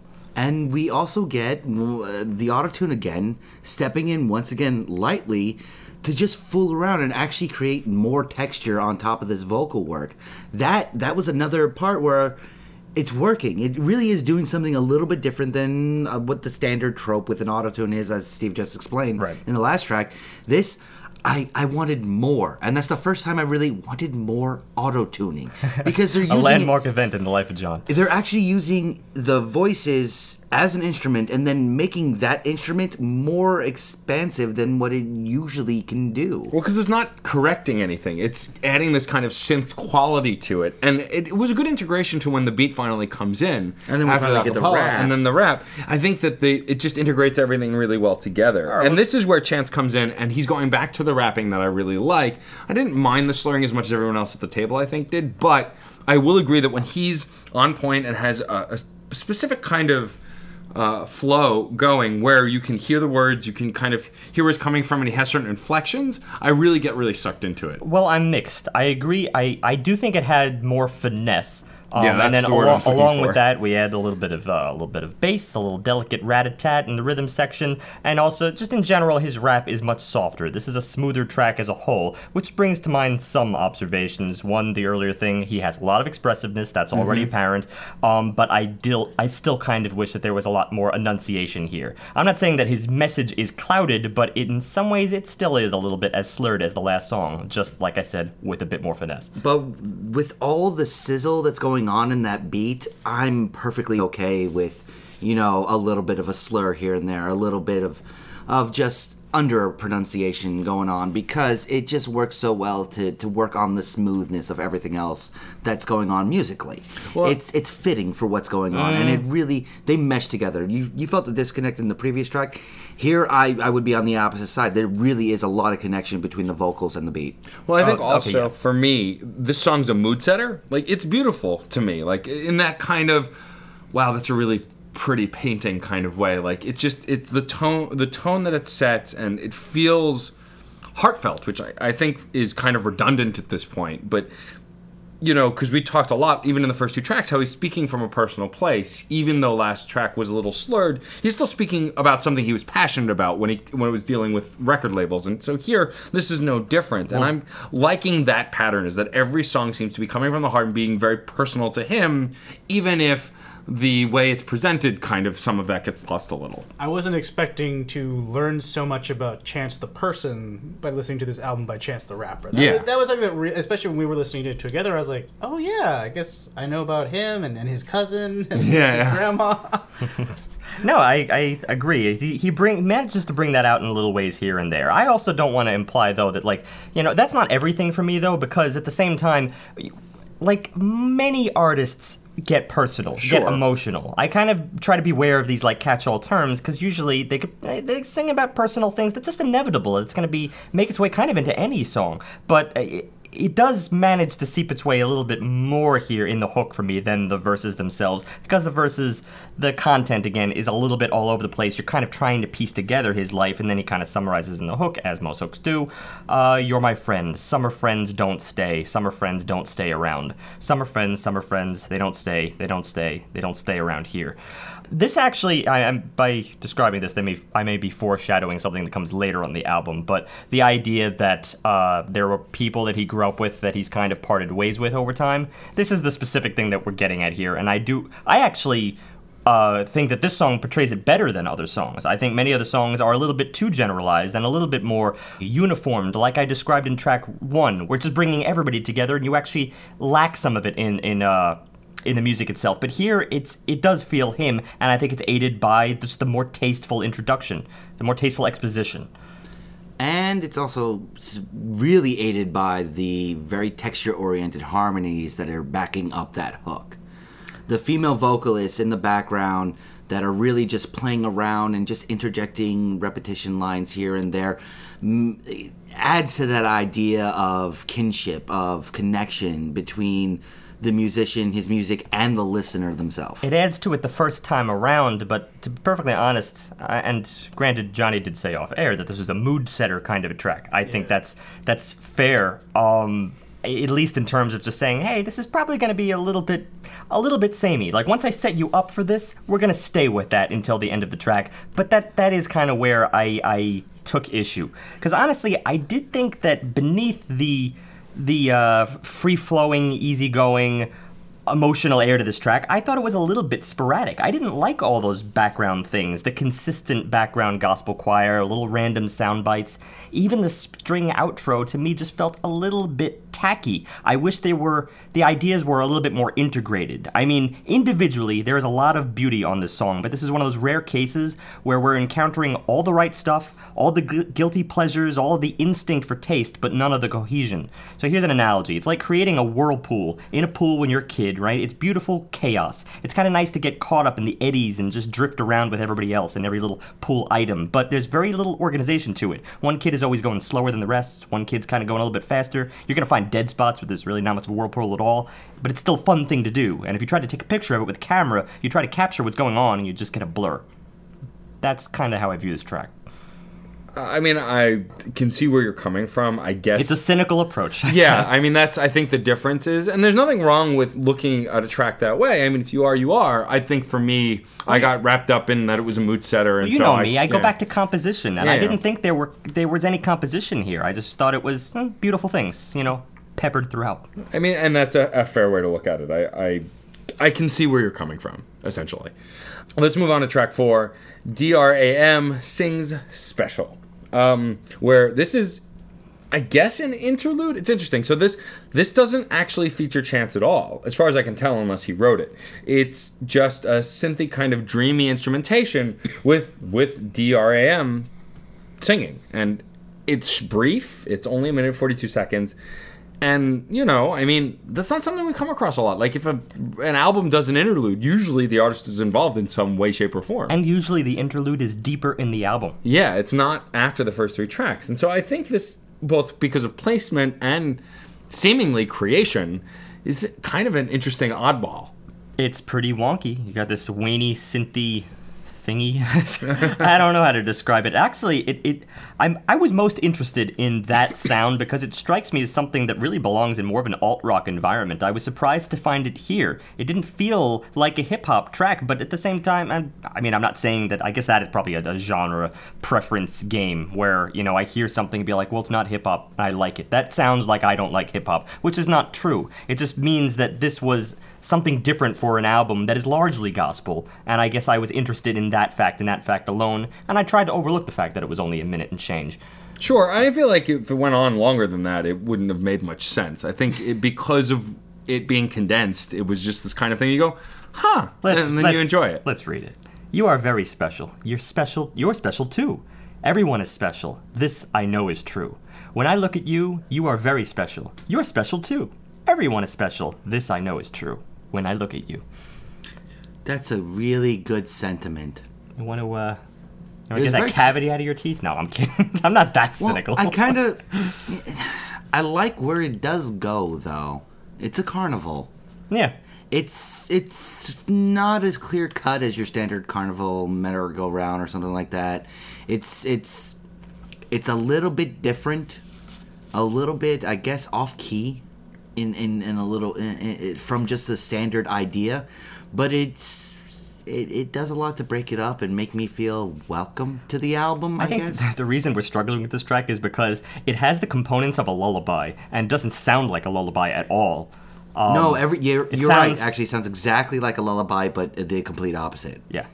The thing I liked uh, my notes, I described them as the uh, the space beeps that are go through. Oh yeah, there's a lot of little beeps and boops here. I mean, again, things that I I'm a- would. I am a sucker for those. Oh, yeah, it's and you great. put- You put some robot beeps and boops in the song, I'm there. Yeah. We all get to have our thing. Let's remember true. that. Everyone should remember that. and I do I do like how I was looking uh, in these tracks. We like there's just it just feels like there's a change up every track now for this part of the album. Like, That's true. He starts to get increasingly diverse. We kind of do have like gospel as an anchor, but we yeah we uh, he dips into other things. Even at the very tail end of this very short track, we get a mellotron outro. At least I think it's a mellotron. I'm not entirely sure. Was We're some gonna call it a variety of Oh, I, I was like, I, it was- my notes were like, is harpsichord question mark? No, it, it didn't have the it didn't have the, the timbre of a harpsichord. That would be too tinny. This was this it was a little bit warmer, but it, it was yeah, I was I was digging it for as long as it stuck around. Could Which have been a whole separate idea, which again kind of I know this is in direct contrast to like my argument in the last track about how sporadic ideas tend to not be good compositionally, but here's the rub. I think they're better when it's on shorter tracks. Because then at least you get to take it for what it is. This is not a piece. This is an idea. Like a little, I don't know, head scratcher. The album feels like a jam, like a collaboration, and because it's collaboration from so many coming from different uh, musicians and singers and different genres, uh, when they like you mix the faders, they bring one genre up, they bring one contributor up, Yeah. and then suddenly the song, the the track completely changes from the rest of the album, and then you get a track like this where they emphasize a couple different elements. And it just stands out like an island all on its own, like this very, very different track, just based on emphasizing a couple of elements that do run throughout the entire album. The Dram Island. The dra- the- hey, it's in the title. Sings special. It is special. Something to go back to maybe in this album.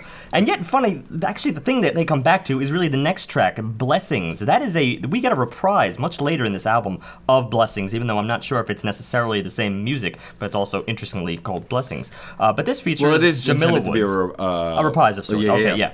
Uh, but it features Jamila Woods, and uh, well, this is one where we're kind of in the anchor here. We're really back in gospel, and this is very gospel. I mean, just the opening hook. I'm gonna praise him, praise him till I'm gone. I'm gonna praise him, praise him till I'm gone. When the praises go up, the blessings come down.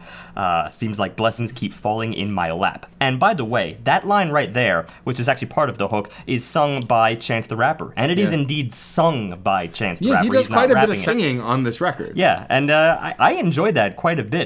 This is interesting because I felt that this track was in some ways the reverse of track three. Like, I feel like here, the beauty of it is kind of an afterthought. It starts out a lot more, sim- much more simplified than that. It's gospel for sure, but like it's put together with such simple, silly components. It almost feels like some local band that got a regular spot on a on community television or something like that. You know, some people praise the Lord with sermons. Well, we praise him with music, and then they, you have your half hour spot. It's what it sounds like because it doesn't have a lot of production value. I kind of appreciate it for that. Faders down, as Johnny said. There is the little texture elements that do show up, though. I mean, it's almost got like a, a dare say, jazz idea thrown in here and there with the way the bass or the way the rhythm is set up or stuff like that. It's not pure gospel. There's there's some texture here that, for me, really does a lot to to build it up as one of the better tracks on the album for me. I kind of agree. Like I said, the beauty is an afterthought, but it, it's after you sit with it, you I I warm up to it, and I think it had more finesse perhaps than a couple of the earlier tracks.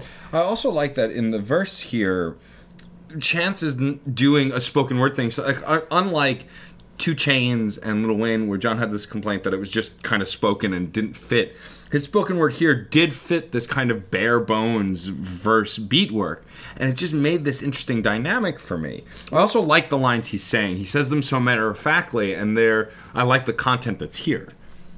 And the other thing is, uh, speaking of warming up to Mm-hmm. it, like I, my notes are, I should hate this, but I really like this track. Yeah. Because I, I, growing up uh, in Catholic school, I was subjected to a ton of Christian rock, Christian Mm-hmm. rap, Christian R and B.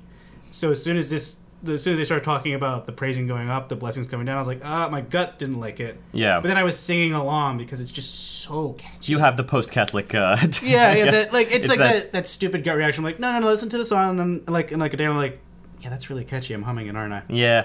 And well, hey, isn't that community television too? You're supposed to hate it. You're supposed to hate it. It's not high quality material, but every once in a while there's that show. But to, to speak back to what Matt was saying, because we're going to go back to something else, the texture of the first verse being very spoken word is very honest and Yeah. very out there. But what happens in the second verse is that you can feel him getting heated as the Yeah. content becomes a little more real, a little more serious, and not just being, you know, in a good spot when he starts actually, you know, citing things or alluding to things that should make him pissed. His voice gets pissed. Yeah. He gets not quite angry, but more mature as it goes along, and it's it is a really solid transformation. And the same thing occurs in the music, in fact, because in the beginning, you just again, it's it's it's warm but seemingly unformed. You have this little random little horn flourish, maybe a random jazz piano staccato flourish that was around 36 seconds.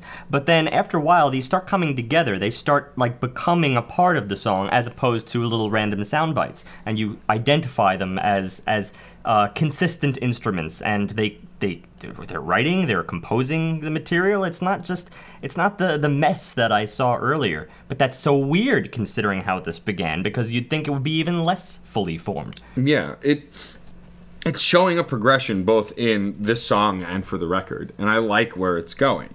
You know, and the uplifting feel of the chorus, you know, like Johnny said, it's one of those things where when you're not super religious or you're not religious to this kind of religion, your gut tells you, well, I don't, I don't why would I sing along to this? But it's it- less religious though than spiritual, it and is that's what makes well, it great. Well, and it's spiritual, and I hate to use the word honest. Like, there's got to be a better word than using just saying honest, but it does feel like it's coming from the heart in a way where you can't help but get behind.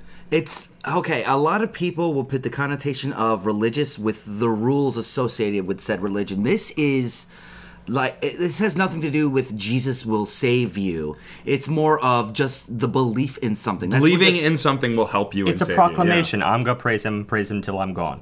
Right? That's all right. That's that's their belief. And here's the thing. I I I, I always kind of like uh, bemoan the fact that sometimes when we encounter a religious track, I mean, we had more controversial stuff. And this is not controversial by any stretch. No. We had Project 86 back in uh, episode 88 um, with uh, Suzanne Pike of the Barbaric Yops. Yeah. That was uh, the album Rival Factions. And that album was about, you know, having some kind of falling out with it, but also still kind of keeping the religion, uh, you know, in place. So I kind of bemoan the fact that it always has to turn into some kind of controversy just when we see something uh, that is remotely religious. You know, Right. I, I, for instance, like I was raised Catholic, and I never had any particular falling out. I just was exposed to other things, and I'm just in kind of a nebulous zone. But I would never like betray that part of how I was raised. I, I overall think it was positive, but I also respect the idea that other people may have that that little that twang, that feeling in your gut, you know, because they had something negative. So that's just bound. These are the subjects that are going to follow us with just about any item of music that we listen to. Whenever there's a subject that, as opposed to tugging at your heartstrings, pulls tugs at them in the wrong way, then that's kind of inevitability. Um, but that's not really present here. It's just their belief, proclamation. And also, what truly sold me on the hook, more than anything else, because while content is great, the vocal textures that are going on right here, with Jamila Woods and Chance working off of one another, really doing the trade offs and really playing up what the other one is saying and how they're saying it, makes it pro- the most to date the most powerful hook on this album it's just it's just so enticing it's not an earworm that gets stuck in there Yeah. it's just something i am enjoying something I just like the way they're expressing. Yeah, it's not even like I'm really that, you know, in intensely uh, jubilant over the hook itself. I think I just like the overall kind of homey, down to earth nature of this track. It's like your neighborhood church house or something like that. You know, something in a more rural environment. That's what it feels to me, and I think there is something to be said there. Also, uh, I really like just a, a small note. I like how the uh, when the music really starts to shift in the second verse. It also when he starts to talk about how he has uh, him becoming a dad, which is when those Yeah, that's when things get serious. exactly. And I really and it's one of those things where that is a uh, not a dad myself, but we talked about me in diapers earlier. Like that moment when like a little human shows up in your life, even if you're just the older brother, like that that changes things, and it it kind of grounds uh, his faith for me. It makes it Yeah. it makes it something I can. It makes it more to. about the people than Yeah. Exactly. the- yeah, it's it's about the people in your life and taking care and being responsible and and that and all the all these moral things I can understand Yeah. that, that translate to being ethical or even or Exactly. any faith or no faith. Yeah. I This is where behind. faith becomes this is the kind of art where faith is a poignant thing and not, you know, a matter of controversy. For instance, he says, "I know the difference in blessings and worldly possessions, like my ex-girl getting pregnant and her becoming my everything. I'm at war with my wrongs. I'm writing four different songs. I never forged it or forfeited. I'm a force to be reconciled. They want 4-minute songs. You need a 4-hour praise dance performed every morning." I'm feeling shortness of breath, so Nico, grab your horn, hit Jericho with a buzzer beaten to the end of a quarter, watch brick and mortar fall like dripping water. Uh, and I love, by Oh, the way, his great. flow here. His flow is absolutely phenomenal. And see, it, it translates very seamlessly from, you know, his personal place in life. Again, proclamation of how happy he is, and he translates it into music. So, Nico, grab your horn. But interestingly, Nico uh, is the trumpet. Trumpetist for Donnie Trumpet and the Social Experiment, who we reviewed back in episode 173, Surf. Yeah, and and they're littered throughout the record too. Yeah. This record because they work very closely together. I think, all in all, it's a a, a really stand up track, and I think it also it connects. This is the point where I feel like the album starts to feel very connected because the next track, track six, same drugs, I think is following in kind of a similar personality place. Uh, So this song starts with piano work that we've not gotten on the record really at all. We've gotten some piano mixed in or synth, but this is literally just a piano. But you know what? The man and piano trope works great here. We just we're going from gospel, so we're already working within a very natural framework. So to go to a guy, his piano, his feelings, kind of a presentation, which is what this is, and the light gospel like choir work that backs him up here and there the little touches of beat that show up, the little strings that show up, especially around chorus two, I believe, is when they first make an appearance, and then sort of like nebulously show up here and there and everywhere throughout the track. It's not just the man and the piano; it's it's a little bit deeper, and it does work within the framework of this gospel album we're kind of evolving into.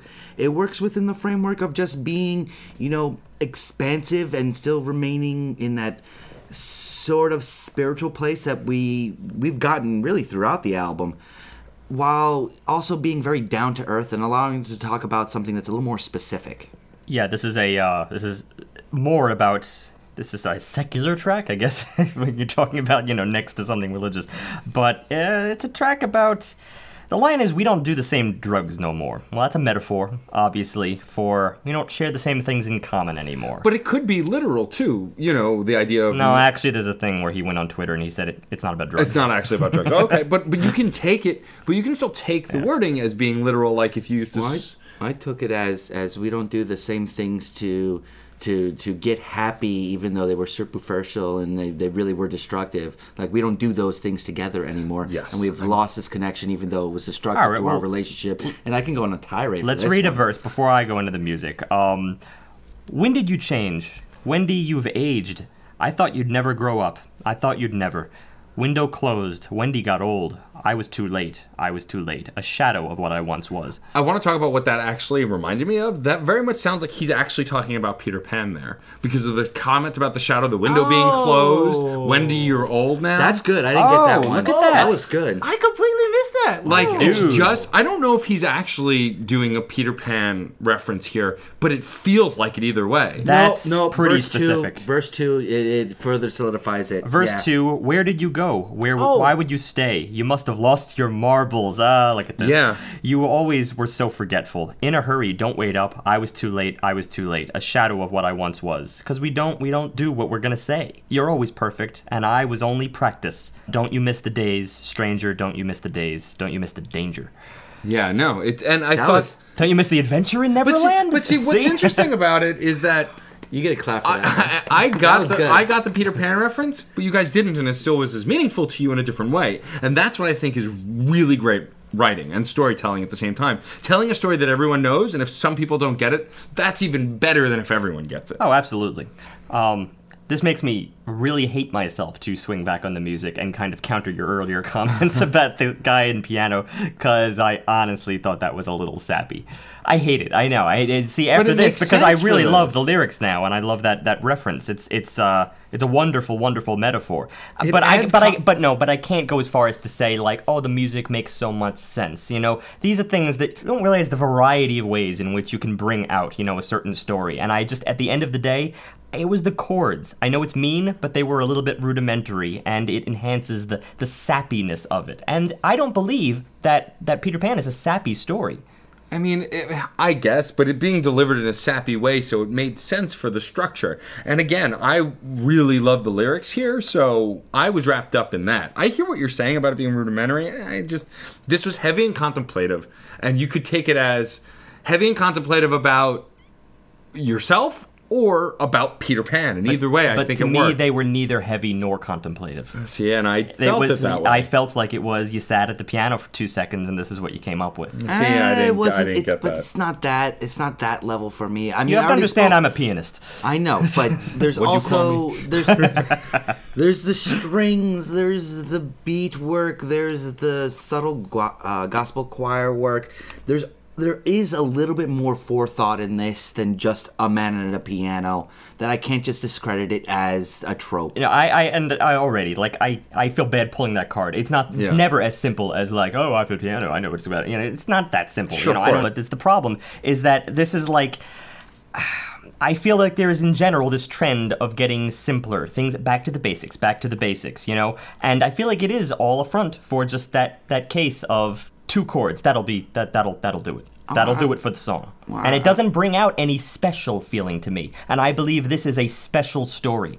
And it ends up sounding a little bit more generic in the grand scheme of things. See, well, I don't get the sense of it feeling generic. I will admit that compared to the next track that we go to, when we get there, um, this does sound a little simpler because I get some emotion from this, but when we when we get to the next track, I get more emotion from the instrumentation there. So I hear what you're saying in comparison. I just don't feel it in the moment here. And then there's the outro. I really, really enjoy the outro, regardless of as much you want to disparage it if you're going to disparage it. I'm not going to put words in your mouth, but where it starts so nice and soft, and and then it gets it's it's The sad, elec- the and then it gets guitar. happy, and then it gets bigger, and it gets it gets it gets not grand, but grand for a children's kind of a story. Yeah, I had two reactions. Number one, electric guitar outro. Why don't you throw in the kitchen sink too? That- it's okay, but it's uh, Second okay. reaction, I liked it. I really did. I Yeah. genuinely liked that section. Um, I guess I guess I'm just really I'm all over the place with this track, which is really proving true for many of these tracks. For instance, I kind of have glossed over the fact that there were uh, you actually mentioned it, the really elaborate string sections, I believe. yeah, It- it- brief, brief, brief, but brief, but wonderful. And I love the mixing on them more than anything in those string sections because they actually reminded me of a very specific thing because I re- listened to it recently, and that was uh, "She's Leaving Home" by the Beatles off of Sgt. Pepper. And the string sections in that, particularly how close they sound, the the lack of reverb, it's just it feels like it's right in your ear. This is the same the same caliber of mixing, and I thought they they did one a wonderful job for this track. I just the only in fact in fact the only thing I'm kind of uh, sad that I talked about it for so long. The only thing I don't like really is that piano. Just as a through line, I thought that was a little bit lame. It, it, everything else is doing so much; it's the only thing doing barely anything.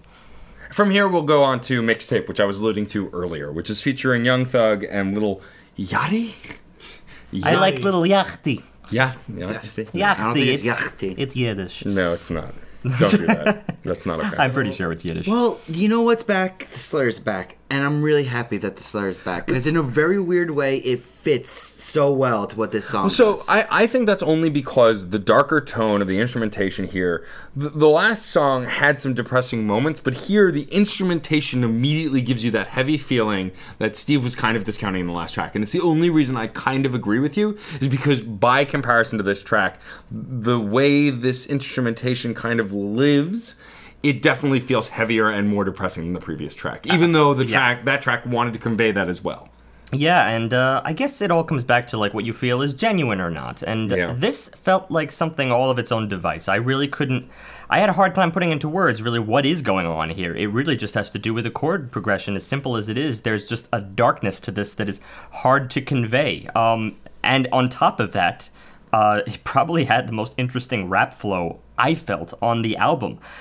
I know that maybe seem weird because there's lots of other uh, acts of virtuosic rapping on this album, but the thing is, here I liked the way he broke up his sentences in this track. There were moments where it he just takes one word or he puts in pauses that you don't expect, and then he throws in the, the completion of the sentence. It was really pretty interesting. Um, and then, well, actually, by the time we get Young Thug's rap, it was a lot more fast, more more high energy. But um, at least the first half of this I enjoyed. Young Thug was okay. Yeah, I mean, I didn't I, mind Young Thug. I, I- liked, I liked them. Yeah, I Okay. I think that Young Thug, both featured rappers on this track, I don't think stood out to me particularly, but they didn't. I wasn't. I didn't dislike them like I didn't like you know Lil Wayne or or 2 Chainz earlier. Here, I think they both did a good job, and they fit. More importantly, I think they fit the emotionality of the track. Whereas was my bigger problem with Lil Wayne is that he just felt superimposed on something. Whereas here, it all felt well mixed, and I like that the flow here makes sense on a sentence to sentence level, but there it's mostly non sequiturs talking just about which when talking about a mixtape, which is a, a lot about how he's so focused on making a mixtape and he feels like other rappers don't really do that anymore. I think that it supports the structure of the track to reflect how he feels about a compilation or a mixtape. I And- thought it was interesting that he brought up that line, considering that my first reaction when I found out that this was a mixtape was, "What's a mixtape?" Which may speak, of course, to my, you know, not being in this culture at all, you know. But at the same time, I really don't think a lot of people are doing mixtapes lately. It's something. It was really more of a '90s thing, you know. Lately, it's not like a common thing. Normally, if you want to produce something, you produce an album, right, of your own material. Otherwise, you bring in featured artists. Not necessarily like porting out from producer to producer to producer, but this is something that he has, he still cares about. He's still very much interested in. And I found it interesting that uh, I, I wasn't the only one that was surprised uh, to see a mixtape. He's apparently surprised that he's the only one still doing it. The last uh, show I was going to think that was really going mixtape, mixtape, mixtape was uh, Das Racist, and they went mixtape, mixtape, mixtape studio album that nobody liked. So Oh. there's a part. There was a part of me was always just in my head. I'm just like, maybe Chances doesn't want to get like that Das racist jinx on his career. He's like, no, no, they're just all mixtapes because they'll stay good, right? You like them, please? That's interesting because I. That's such.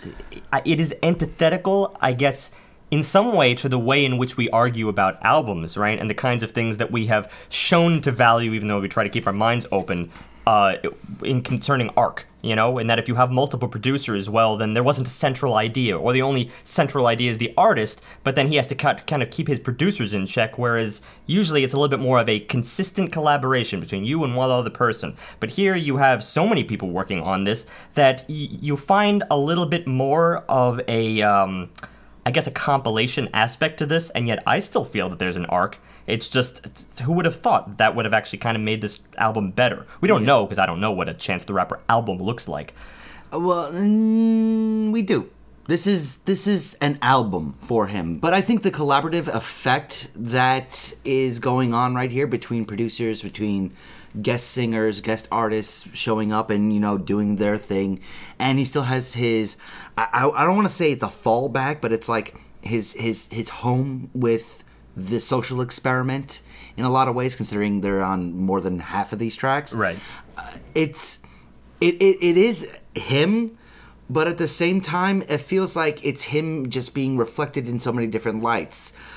We're getting a bunch of different genres going on right here even though home seems to be gospel rap eh, we're getting a different ideas different genres. But even when you have stuff like D.R.A.M. which i don't believe had anything to do with him at all at least credited wise uh, it still felt like it belonged on this album. Like it still felt like it was a a component here.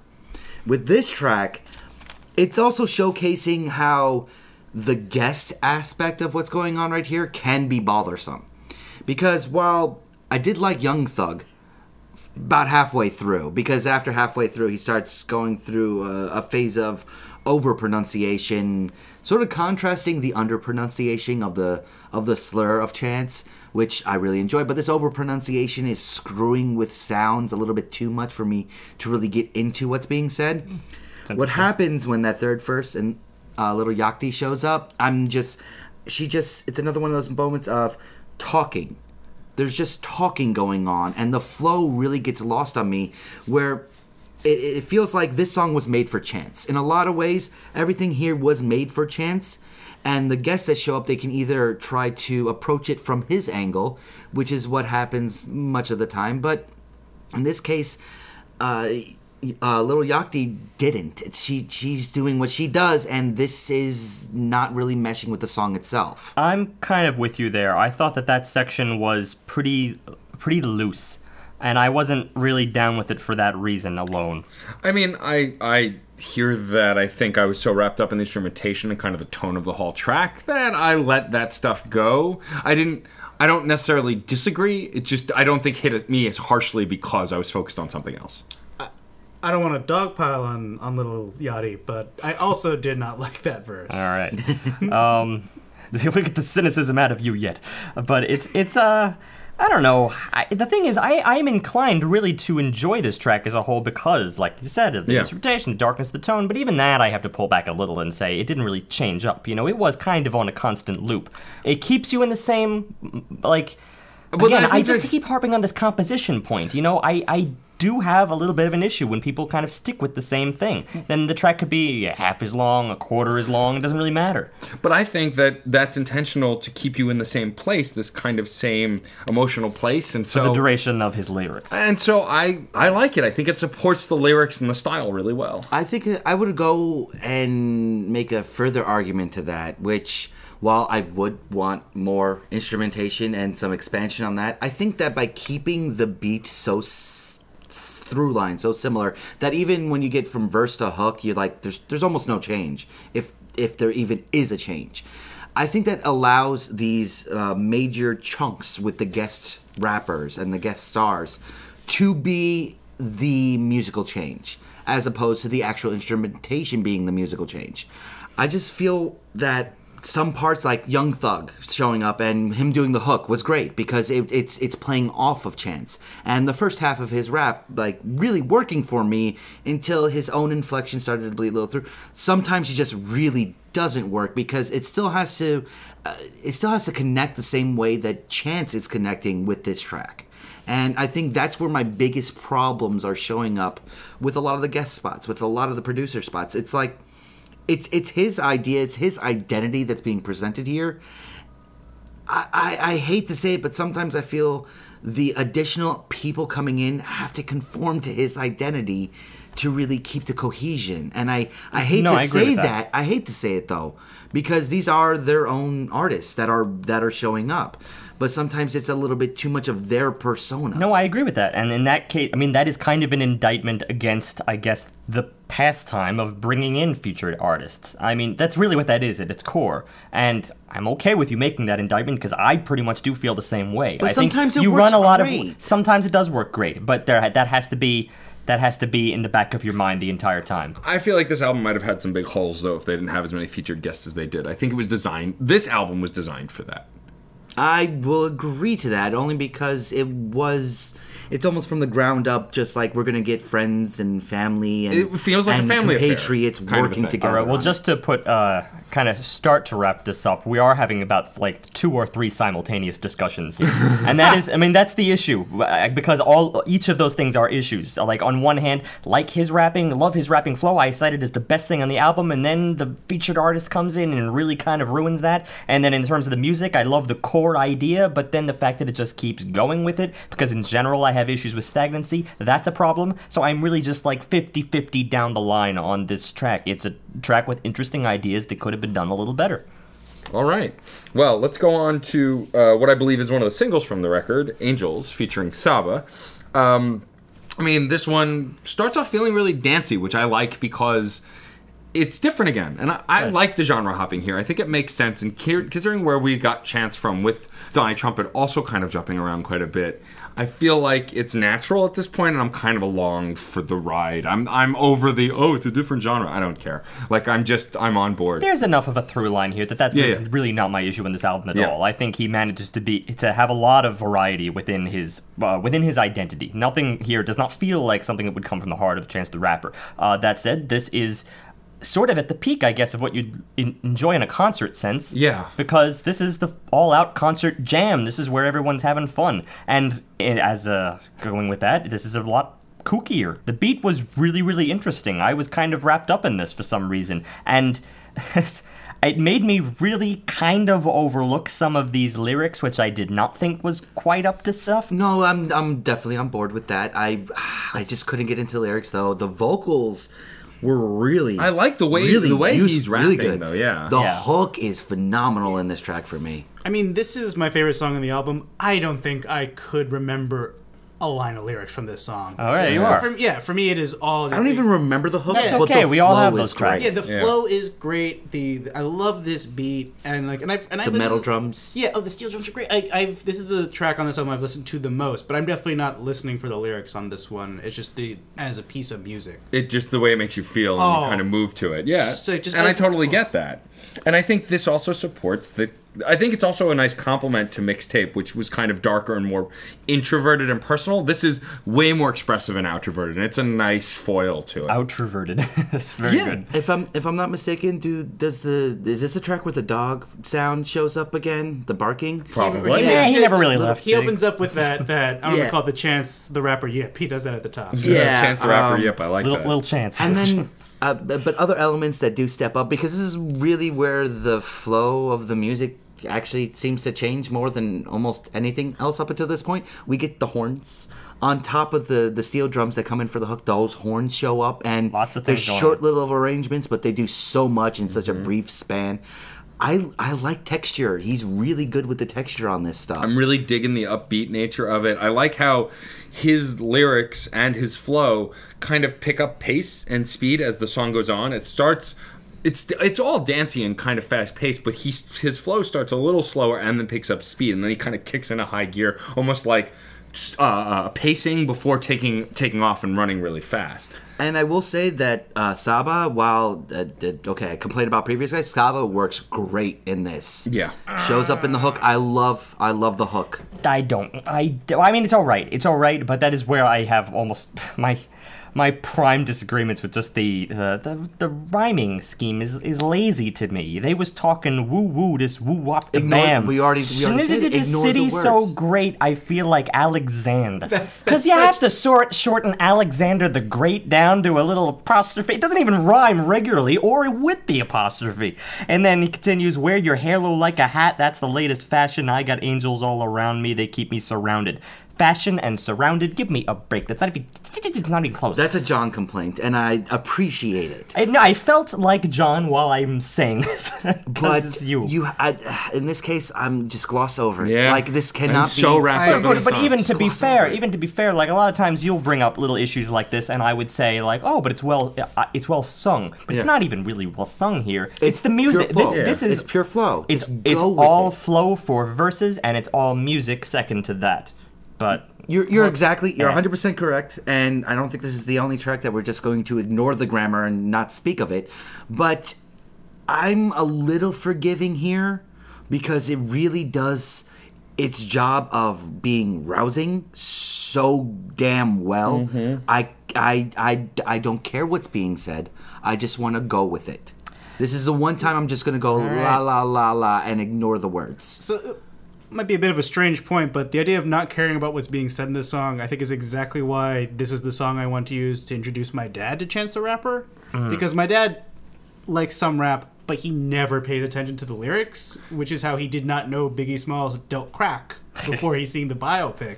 He's like, I didn't think it'd be like that, Johnny. I was like, Dad, did you not listen to any of the lyrics he he, he sang and rapped about dealing cracks?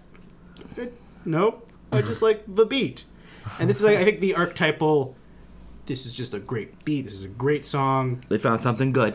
Yeah, and I'm just, and I, I mean, in my head, I see this just like kind of playing at a fa- at a barbecue in my family. Because also, I think, I believe there are no swears unless I don't woo remember. wap da bam is some sort of Chicago slang swear I don't know about yet. well, I maybe mean, uh, maybe some parts of of For- okay, I can see definite problems with like Power 92, Angel gonna juke juke juke juke like that. Okay, Eh. if they did it like eight times, I would I would be like deploring this sound, deploring this track because that is at a very annoying spot, in an otherwise just like nice easy flow, but. They don't. They don't just push the boundaries on any of this stuff. They don't get too repetitive. I'm okay. Well, first, let me just swing back and comment on something that Johnny said because I find it interesting that your dad, um, he doesn't listen to rap lyrics. He just got into the music of rap, and that it's so contrary to me, considering that I feel like that was all anyone could focus on rap for, like back in the '80s and '90s. Like a lot of people were just like, the lyrics are bad or they speak or rather they speak of um, controversial subjects therefore i don't like the genre and here your dad just made a beeline for the music that's interesting to me He's all about the hook, the refrain, the beat, and the flow. So he Hey. he, so he really likes Kanye West. He likes the uh, he he I think is the last guy still blasting uh, the the graduate like his first like two albums still when he drives around Long Island and. I realize it's because he is not listening to the words, Yeah. just the refrain. And I know he'd love just the refrain. That'll be the part he remembers. I like that part when he when he does that. He sings about the angels being around, and that's nice. And then everything else will just be steel drums, things I want to dance to. All right, I respect that. In which case, this song undoubtedly has uh, an appeal on that level. It's- quite a high appeal, in fact. It's a Papa Caligula top pick, I'm certain. Publicly, so make that a separate category in the Crash Course Best ofs. Um, track nine, Juke Jam, featuring Justin Bieber and Towkio. Yeah, so. I, yeah, I don't. what can be said? Yeah. So, all right. Well, let's start with how the song starts because here's the first kind of scene setting kind of moment we get on the track where Yeah, we get the this kind of behind the door kind of intro, like you're listening to a party from the outside. But then after that, it immediately kicks into the grooviest, slowest slow jam. Slowest. Yeah. It- really long. It's a really long in its uh, chord progression, in its beats, in everything. It really only an emphasis on like beat one and three, and it's a pretty it's pretty slow at that. I mean, I would say it's like around I don't know 80 BPM maybe or something like that. But then with the pulse on one and three, you really feel it more like a little bit lower, like more down to 60. It's interesting, and I think it was very much needed for the Yeah. track as- for the album as a whole because It the, slowed things down a notch. slowed things down a notch, and with it comes beautiful elements, such as the acoustic guitar in the background, on which I thought the bends Yeah. w- were beautiful. Thus, this was probably up in the more tasteful tracks, where I enjoyed almost everything that kind of came at me. And I know this is very weird for this album, because in general it's been kind of jumping around, and Yeah. I in many ways, I'm sure that the earlier tracks on this album would get more radio play if indeed it gets radio play. But the thing is, this track, I think that because they slowed it down, whereas some people here at this table may feel like it gave them a cause to scrutinize various little things because they stand out amidst the slow backdrop. I felt the opposite. I I'm felt like Steve. it was. I okay, he's alluding to the fact that I feel like the extreme elongation that's going on right here, and I keep drawing out my words because I want to emphasize that it feels like there's a little, little, so little going on in a very long amount of time, and it really does make me feel like there's just a bare bones of music going on. I like the lyrics. I like how the story unfolds right here, but the singing really just doesn't quite do it for me because it's uh, with such a nonchalant kind of an attitude going on with the lyrics. It feels like there's such a nonchalant attitude going on with everything else. I, I, I enjoy what Chance is doing. I enjoy what Towkio is doing. I did not realize that I hated Justin Bieber in this track until I realized that Justin Bieber did the part that I hate in this track. The juke. I hate the juke. I hate what. Mm. That's a different topic. I'll get to that in just a moment.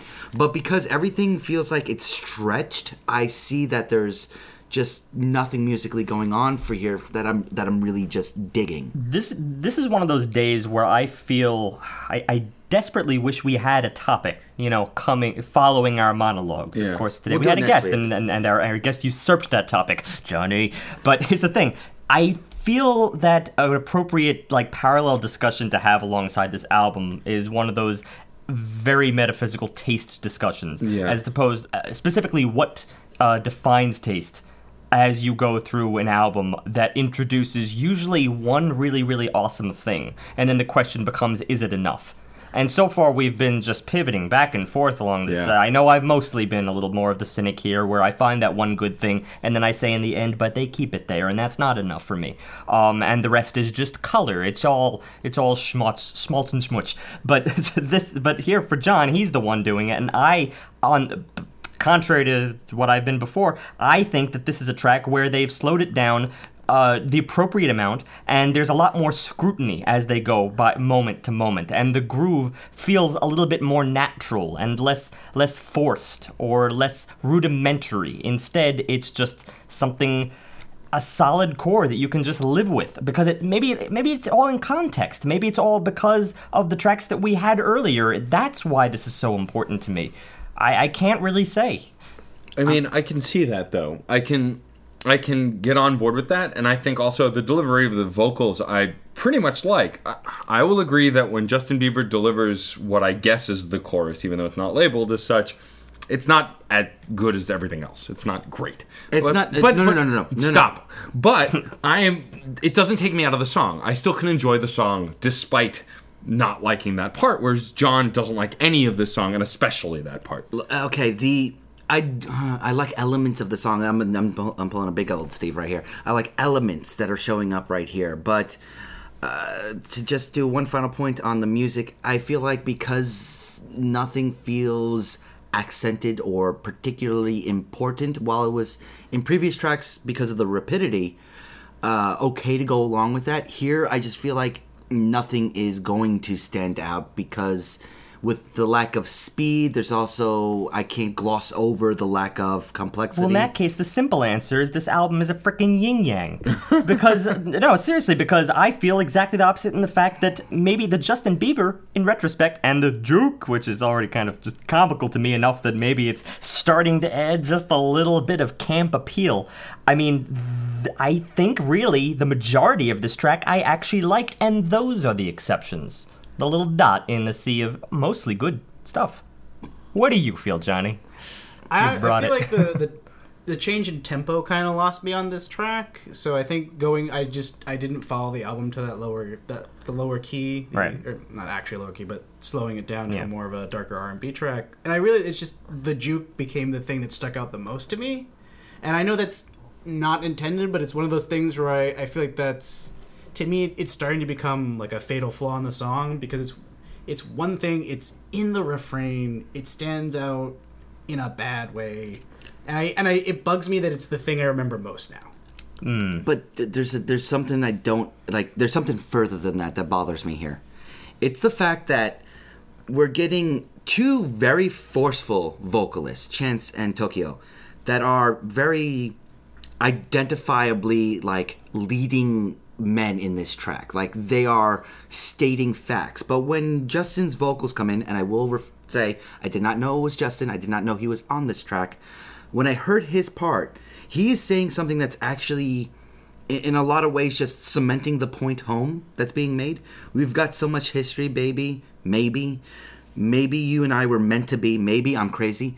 Like it's it's not as decisive as some of the other stuff, but he's he's like he's making the the final statement.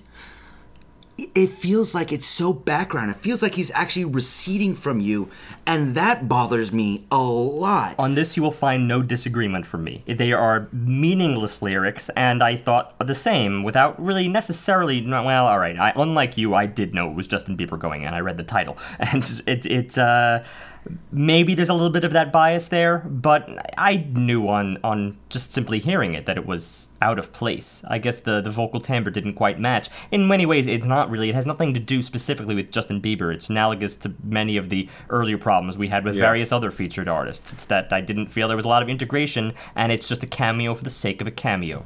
And then the random jukes really just And that that's the, They're- they're like that's the, the exact- cameo for the cameo. And then yeah, that's uh, like that's further. That's like you have to be like really forceful now to make up for the not forcefulness that's going on. uh, comparing it to a song i brought up uh, to a different song it makes me think of david bowie's fashion which has a kind of comical beep beep that he does multiple times over the refrain. But the rest of the song can hold my attention enough that it's not that song where david bowie goes beep beep. And this song doesn't have enough going around going going on with it for me to not think about it as anything but the the juke song Yeah, well, I could think of leagues of, of songs that do similar things and have that one little soundbite. And honestly, when I think of them as a whole, they're split down the middle between the ones that are like, "That's comical, that was cheeky of you," and then the ones where I'm just like, "Oh God, you're ruining something." Yeah, I'm right now. I'm leaning on the ah, ruining Yeah. it, but it, who knows? This is also a song uh, track I'd definitely listen to the least on the album, so it might be like in a week it'll be like no problems, and it'll it'll it'll find me and it'll get me. Perhaps that's what happened with Fall Out Boy. That's true. Not explicitly, but you know. All right. Track 10, All Night, featuring Knox Fortune. Um, surprisingly, for the first time on this record, and I thought we might get something like this sooner, we get some 80s synth, which we talk at nauseum about on lots of other records. But here, there hasn't really been a ton of it. The synth work had felt very timeless up until this point, kind of just synth work, you know, maybe more modern, I guess. Whereas here, between the 80s synth and the kind of grooving beat that's with it, it felt very much like a song of that time. And, you know, it got my head bobbing pretty quickly. Yeah, I know. Here's another case. I mean, this was a constant loop as well, but I kind of liked the rhythm here. Yeah. It just changed it up a little bit. I uh, This is more upbeat again. We're do- we're dealing with another one that felt kind of like a dance song. I do, I do, you know, grow a little weary of the fact that we're speaking in abstractions without Yeah. really like getting to, down to the music itself. Um, but I guess this is kind of what this album has boiled down to because.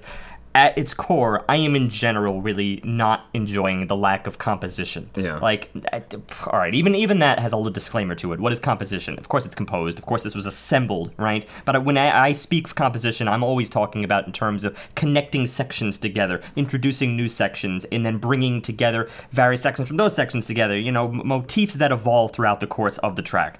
And uh, none of these tracks are necessarily doing that. Thus, I just step down a peg and I look through the I look at this album through a slightly different lens in terms of let's say dance tracks or in terms of tracks that have a little bit of emotional soul to them and and the message and the and the album flow and the rap flow.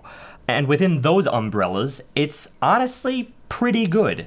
So thus, when you're looking at this a track like this, which kind of doesn't bother with all the other stuff, where I'm I'm I'm teased with the proposition of composition, right? As I do feel was kind of the case earlier in this album. Here, it's just it's it's straightforward, right? It's a good beat. It's easy to groove to, and it's not that long. It's rather concise, which means I don't get tired by it. It's two minutes and 22 seconds long. Yeah, as far as content goes, like the lyrics are a little goofy and silly, but it's kind of like the the musical equivalent of Big Dumb Fun. You know, this this thing where you kind of just get wrapped up in what it is. You don't really think too hard about how good it is, and Yeah. just kind of enjoy it for what it is, whether it's okay or not. Is you know is is kind of unrelated because you're so wrapped up in just what it's doing. This is this is that track that I said we're not we're not going to talk about the grammar because is you is or is you ain't got gas money has like fifteen grammatical Yeah, problems. but that's also and that's playing just on a classic song. I Yes. think. I think it's absolutely supposed to be related to "Is You Is" or "Is You Ain't My Baby." yeah, hmm. but But but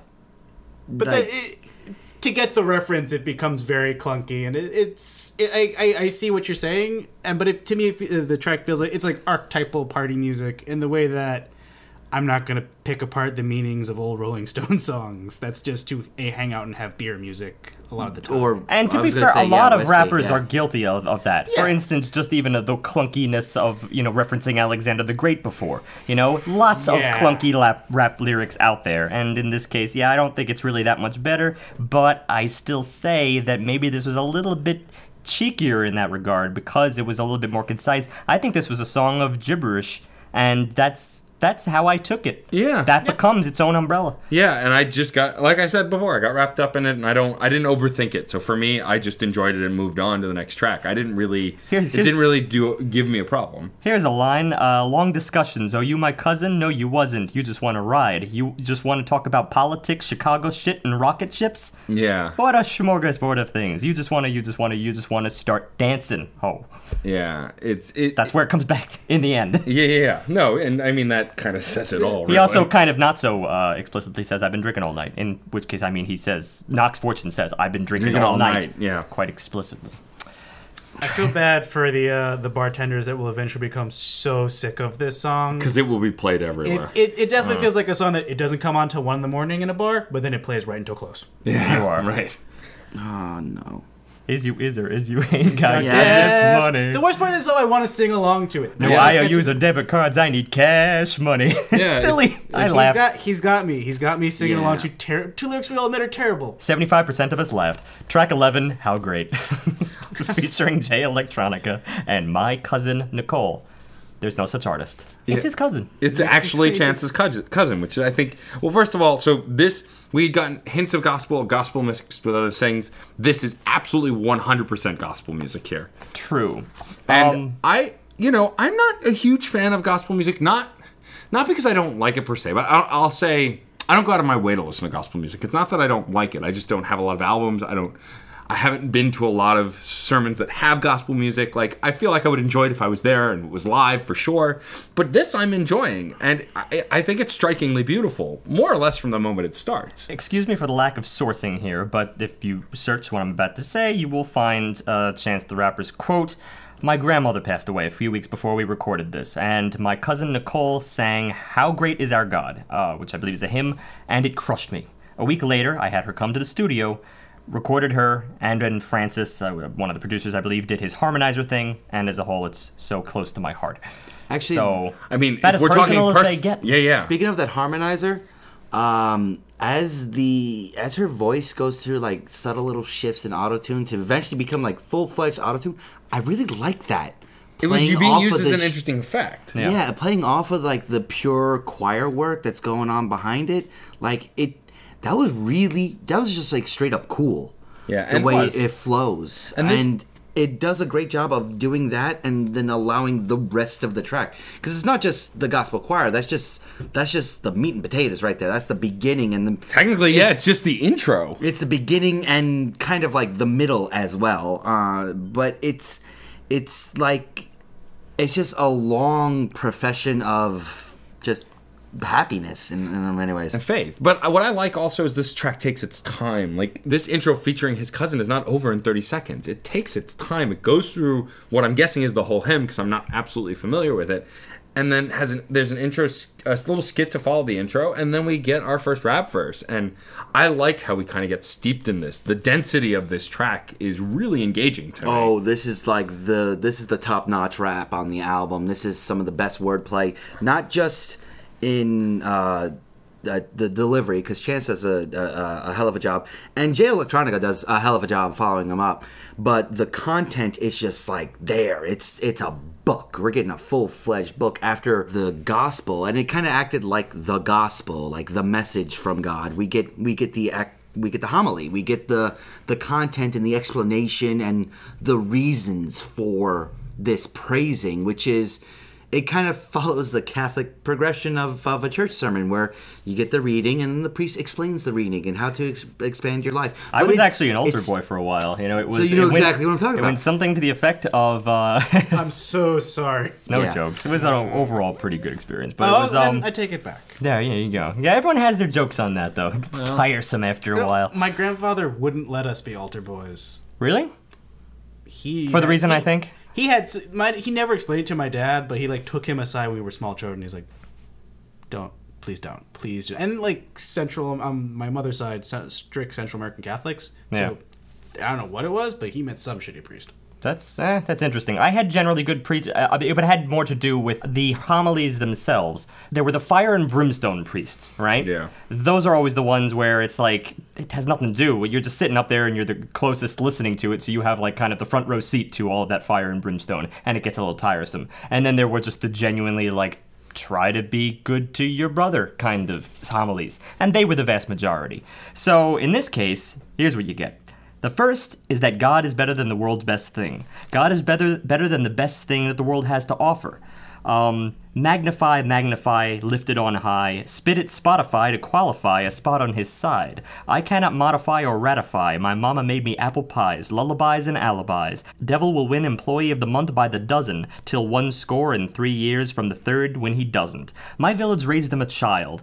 Uh, come through the crib and it's bustin'. You meet anyone from the city, they're gonna say we cousins. Shabak Barak edify. Uh, electrify the enemy like Hedwig till he petrified. Any petty Peter Pettigrew could get the pesticide. 79th, 79th, I don't believe in science, I believe in signs. Don't believe in signing, I see dollar signs. Color, white, collar crime, good God, the gift of freedom. Hosanna Santa invoked and woke up slaves from Southampton to Chatham Manor. My dream girls behind me feel like I'm James Early.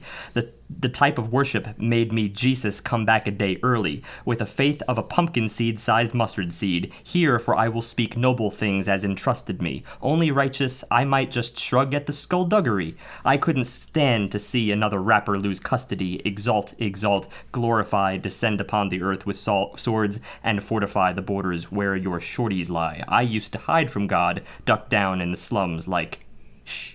And there's a distinct pause right here, Yeah. which I thought was very pointed to just absorb the very multifaceted. Uh, That's hard to say without trying to wrap it. yeah. and it's That's a lot of words. well, and it's Well, we've and had we've had a little more difficult before, but, there, it's so well arranged. Yeah, and I like the reference work here. Like, you know, he's referencing things religious, pop culture, and he's just making it personal to him in talking about what he knows and what he likes, as well as his story. And I think it's a nice mix. Well, even though it was never like particularly my thing, I do kind of in I, find it sort of interesting some of these like philosophical discussions that deeply theological people will occasionally get involved in, and that sounds like what he's going through here, Yeah. which is actually something you would find in a more self-aware minded priest's homily. Yeah, I agree.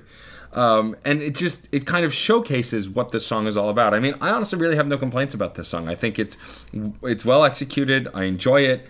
I think that I don't I can't think of a critique for it. You know, I I, I just really like the whole package as it is. And it just it breaks the norm like in every single way. There's no hook, Yeah. there's no nothing. This is just a pure praise and message Yeah. track. Yeah, and Jay Electronica's verse kind of goes down a similar route, but at, at times it almost it's either a separate perspective or I, I see little doses here where it could actually be like the faith versus doubt uh, dichotomy that is actually portrayed between both verses. I'm I can't verify that. There's just little certain things that like reach out to me where I wonder whether there is some like you know there's there's bound to be doubt in every form of this. Sure. just- and it feels even like it could even be- Chance was saying that he kind of like came around to God or something. Yeah, like so that. it could it could be like this depiction of the other side of the coin, maybe. Yeah. I, I see it as more of like a stronger stance of what was being built in the first verse. This is more of of actually making a stance as opposed to just finding your strength. This is more this is portraying it in a lot of ways. Yeah, I, I suppose it is probably. Uh, I think it's a reflection. I think it's probably a mirrored through through um through his perspective. It does, after all, end with Mystery Babylon tumbling down, Satan's establishment crumbling down. This is the year that I come for the crown, uh, bury my enemies under the ground. Come for the crown is often a euphemism for, you know, the the, the, the crown of, yeah. of God, Lord is your king, and all that stuff. Yeah. I would also say the thing I really love about these lyrics is just how dense they are because I don't even kind of want to offer an opinion on what is being said because I'm just I feel like I should go through this line by line and get all the allusions and all the references. And even then, I think there's a lot of lines here that could be taken multiple ways, which is even better because I, I saw a few that showed up, and I'm not going to expound on them because I don't have a half an hour. But Yeah, some of them, ex- some of them actually work in multiple ways for completely different reasons. Yeah, thi- this is yeah, like this is the opposite of uh of All Night where it's just the lyrics are just so good. I kind of almost want to put the track on loop and then just read through these and just Google them when I get home tonight and figure out. I'm like, oh, is that a reference? Because and I as we're looking through this, I'm like. Oh, are they talking about Obama? Because he's from Chicago, and I realized like, this just the decoding this could be a, its own episode. I think. Yeah. There's a, actually I, one more theory, and then we'll move on. I promise. I think maybe this is about Chance's progression of going from religion toward I get away from religion rather, right? Because he ends with I used to hide from God, ducked down in the slums like shh, and he begins the first is that God is better than the world's Yeah. best thing. That's a downward progression, and then Jay Electronica's is starts with I was lost in the jungle like Simba after the death of Mufasa, ends with that whole this is the year I come for the crown thing. Yeah. The exact reverse. All right. I don't know. I'm sticking with that one All right. based on four lines total. All right, track 12, Smoke Break, featuring Future. So this one, I think we can expound on in a much denser conversation. It's pretty straightforward, but what I like about this track is it's taking some a, a simple concept is smoking a bowl of weed with someone, and kind of sexualizing it, but also uh, using it to display love and affection. And I just kind of like. I mean, instrumentally, it's got that kind of uh, you know sexual groove to it, that cool R and B feel. But I, you know, content wise, I like that it's delivering something that could be considered very sweet, but also in this kind of rugged, rough way. I don't know. It's it's an interesting um, way to kind of frame all of this. the imagery is really it's a, another track about growing up that's using the imagery from childhood Mm-hmm. to explain th- how the growing up process was Yeah. which I, I like the fact that it's it's, it's a sort of a distancing himself from the you know the the stupid ideas and stupid things that you kind of do in your childhood and by saying the now we can't do this I kind of wish we still could go back to it, and that's where the hook steps in. Let me crack this blunt, so down for a second, break it down. Oh, she said, let me lick this blunt, slow it down for a second, break it down. Oh, we deserve, we deserve, we deserve a smoke break. And like it's like you're trying to grasp onto those like childhood things, but he's portraying it with drug culture and. But I don't think but- it's not it's not childhood things. I think this is about the relationship. Yeah, this is about his relationship with his wife. And Well, I'm, I'm saying childhood, like like the teenage years or what have you of of when they were young and in love. So and young everything All Well, right, like comparing like the, maturity idea of like going in, in his Yeah. head, he's, he has a you know a, a, a girlfriend or something like uh, in his teenage years, and he says, "All right, well, let's let's." His idea of let's have us time is, Is you let's know have a smoke let's break. have a smoke break. Of course, I don't know whether he's necessarily doing that a lot as you know uh, a, a new father, but maybe he still is. But I still believe it's all really just a metaphor. It's Yeah. not have it's not necessarily we're gonna have a smoke break. It's really more like we just need us time. We need time He, later on, he says other things like you know grab up. We used to Netflix and roll. Well, actually, that's uh, half of one, half of the other. But still, it's it all comes back to this idea that we just need. Life is busy when you're an adult, especially when you're an adult with, with a kid. This oddly enough reminds me of Papa Caligula again. Of, uh, he because he remembers the exact night when he quit smoking pot. Be as he explained to me, he's like, "Well, Johnny, your mother was six months pregnant with you. I rolled a joint. I watched David Letterman, and that was it because I knew I had to quit because you were on the way."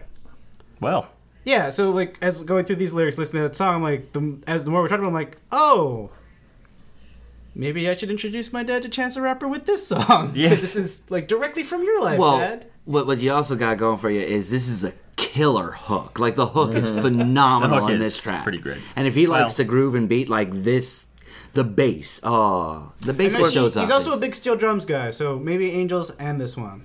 But I also like here going Got your back- gateway, uh, gateway drugs. I just I just want my dad to listen to a different rap album. That's all.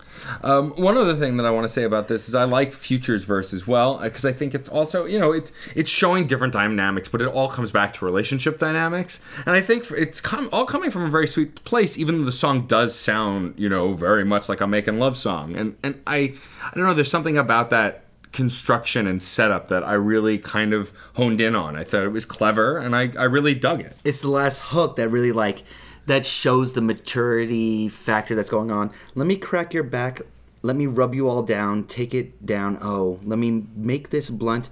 Let me make you dinner or something. Like Yeah. like the domestication that's going on right here is But is but, but pretty having heavy. fun with it and and and acknowledging it, you It's know. got those touches of guitar that shows up. It's got those really like kind of uh, oddball but very fitting interludes that show up where it's like just a pause in the words and boom you get a little bit of exposition and boom right back and then very like subtle off tempo ideas in the hooks that are just really cool, really enticing. That's what jumps up that crazy factor because it feels like everything's kind of falling apart when the hook steps in, but it all rounds up together with that that smoke break that ends it.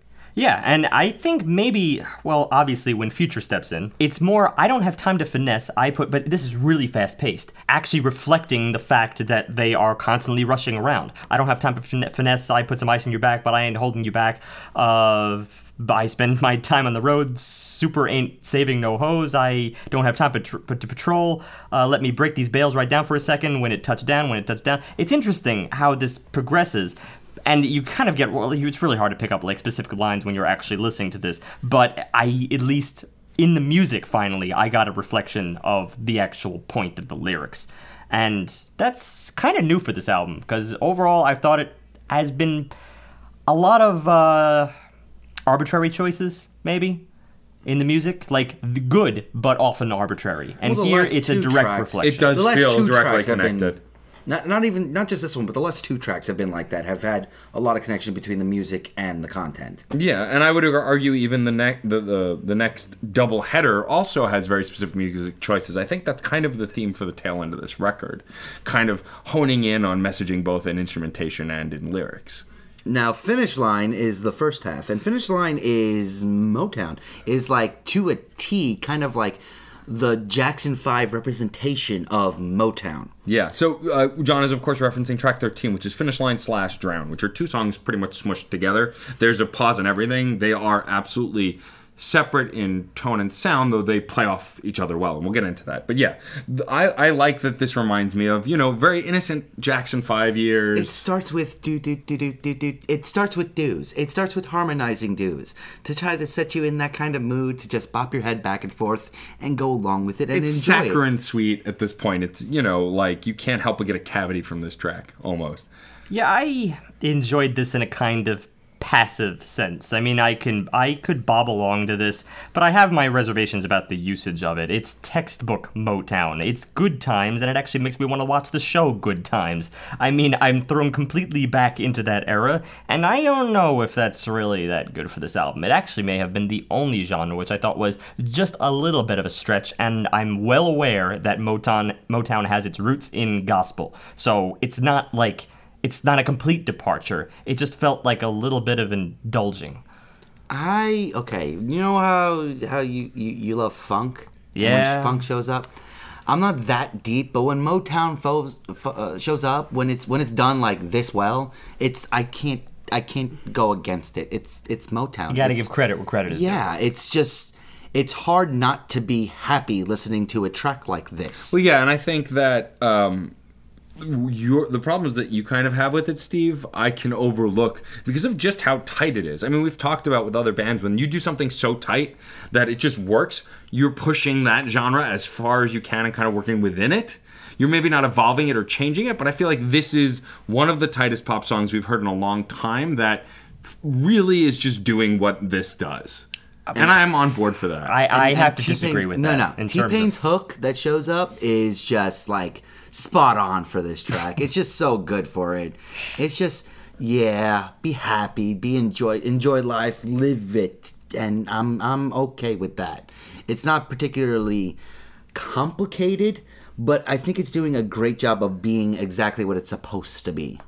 I also kind of really like in the lyrics how in verse two, Chance the Rapper plays the reference game, like pretty Oh. heavy, mentioning you know Space Jam and MC Hammer and and you know Ludacris and but but it's done in a way that I'm kind of like oh yeah yeah you know I get um, I get wrapped up in it. I, I don't know I I get where Steve's coming from, but I just feel like I got.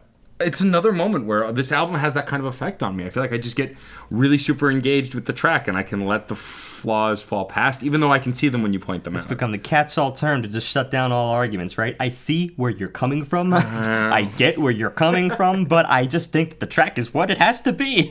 I, I mean, know. but that's not even it. It's it, I'm not even saying that. I'm saying that I I am not saying you're wrong. I just really enjoy it on a superficial level. right. And that's showing my own if we're flaws. being if we're being superficial about it. All right, fine. No, I I, I even it's even got the choir, you know, the do do do's a la Jackson Five. It, it's just it feels like it's to a T what other bands have done before. But clearly, if it's a reference and it's intentional, then what can you say about it?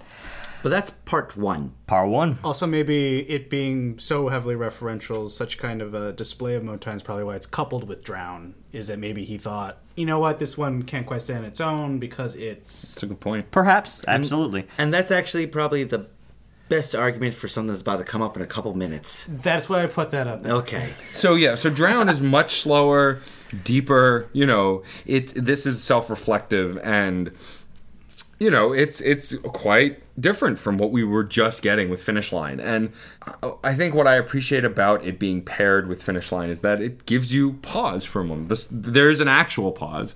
You really just stop for a minute and think, and I like that. I got to give it to to her, the rapper here. Um, if indeed it is a rap, is somewhat captivating. No Uh, name, yes. This would be Noname. Yeah, it's. Here's the thing.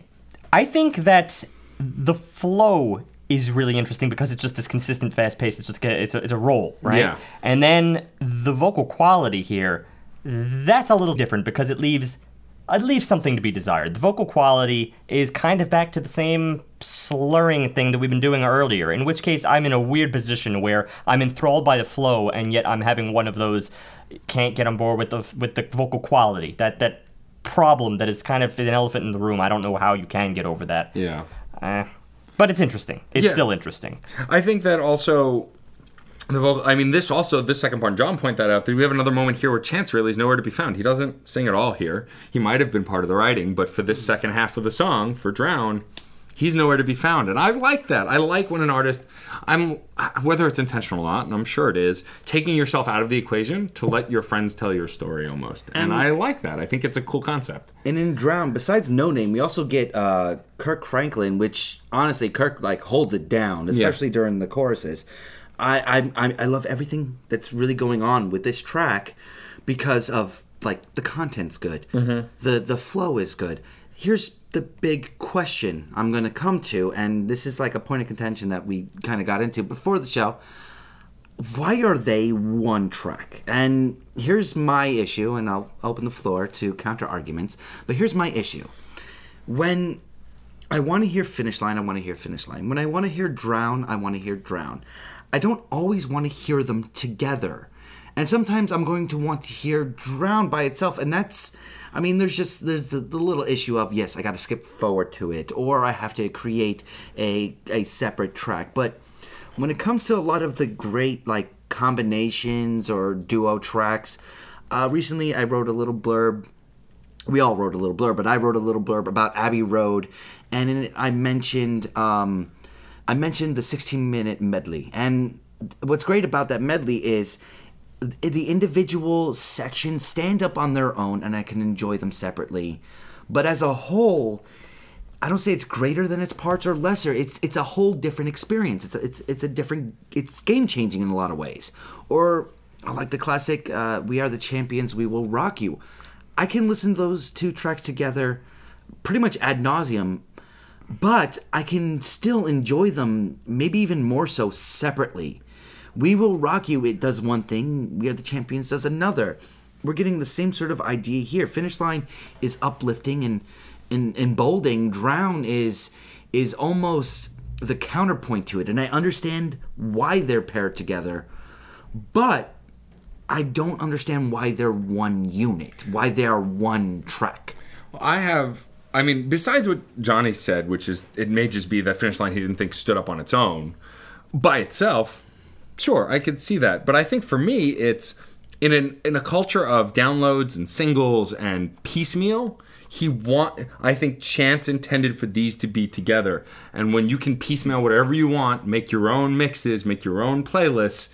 His feeling is these songs should be paired together forever. And that's a great argument. That actually would be like that. That would be my the, the kind of argument I'd recognize as like good. Yeah, that's that's perfect. And so that's that's kind of where I come from because I don't think I would ever want to hear these tracks separately. I haven't since I've started listening to this album. I'd also say, looking at the lyrics and really digging into them today, I was uh, thematically. I feel like Finish Line is about reaching out, trying to reach your maximum potential, and Drown is about enduring and asking, in this case, in this gospel sense, God for strength Yeah. to get to the finish line. So I think that's why possibly they're companion pieces. Yeah. It's they're they're two sides of the same coin. There's it's about uh, ambition and endurance. Like, Yeah. you can't you can't get what you want for your ambition if you can't endure to get to that finish line. I am 100% with you. That's actually what I was kind of that's the, the the sentence I was kind of working on right there because of the idea the water may be deeper than it's ever been. I mean, it it, it initially especially considering the Motown environment and because of it's borrowed from from gospel a little bit, it seems like it's just all so easy. You know, the the whole give yourself up to God kind of thing, right? Do, do, It's not that easy, as it's clearly, you know, Lord rain down on me so I can move on water. Uh, like children at the altar, like God inside my house. I love you, I love you, you looking holy like mama. You made a church out of feathers. So when she fly to the Father, she know the choir gonna follow and all the offering paid. She gave my name away to the to your holy house. She like my blessings in disguise. She like her Jesus mountain high, so he can watch her lonely child. I know my God, I know my God sees his breaks and his edges are jagged f- for giving his that pain to his city in gold. Like everything is everything. Like all them days he prayed with me. Like emptiness was tamed in me. All that was left was his love. It's uh, it's not. All of those things are the seemingly impossible, and I think that's a really interesting uh, idea. Um, enter cynic Steve wasn't digging the music here either. I don't know. It was what it was, and I think that the reason I'm not making too much a big deal about the pair here is because I don't think that there was any musical connectivity whatsoever. It was simply a message connect like concept, which I believe we would have been able to infer had they been back to back tracks. Sure. Because they essentially they I- essentially are. I can't There's argue that. there's a hard cut, hard pause. Yeah, yeah, I know. I couldn't argue that. Like I said, my logic kind of weaves around that, but you're right. I it just I feel like the reason you would put them back to back is if there was both the message connectivity and something musical. But I was straining to find anything really. See, I think the message Motown is a connectivity hard- is enough to put them together. Okay, all right, whatever. It's just a slash in the end. All right, let's move on to the final track, which is Blessings, which is a reprise of Blessings, which we had earlier on the record. This one, though, features a slew of folks who sing the uh, the final outro, but it's Ty Dolla Sign, Anderson .Paak, BJ, the Chicago Kid, Nico Segal, uh, Lola Brown, Haha Davis, and I think even more. Um, but you know, I, I don't have a ton to say about this track really because it's it's pretty straightforward and short. But what I like as a reprise for the close is that you know it it does feel like it's a nice little neat bow on the record whether we need that or not i don't for the way the messaging and the way this record's kind of been built as a mixtape that's still a little random but still not i like the kind of bow they're putting on it by bringing back something that had already been stated a little bit earlier This is when when we were listening together, I realized just how crazily um, diverse our opinions were going to be on this record on a track by track basis. Because judging from your setup there, you know, it's just like, nah, it's an ending. You know, it didn't Yeah. seem like you were really that invested in this at all. And meanwhile.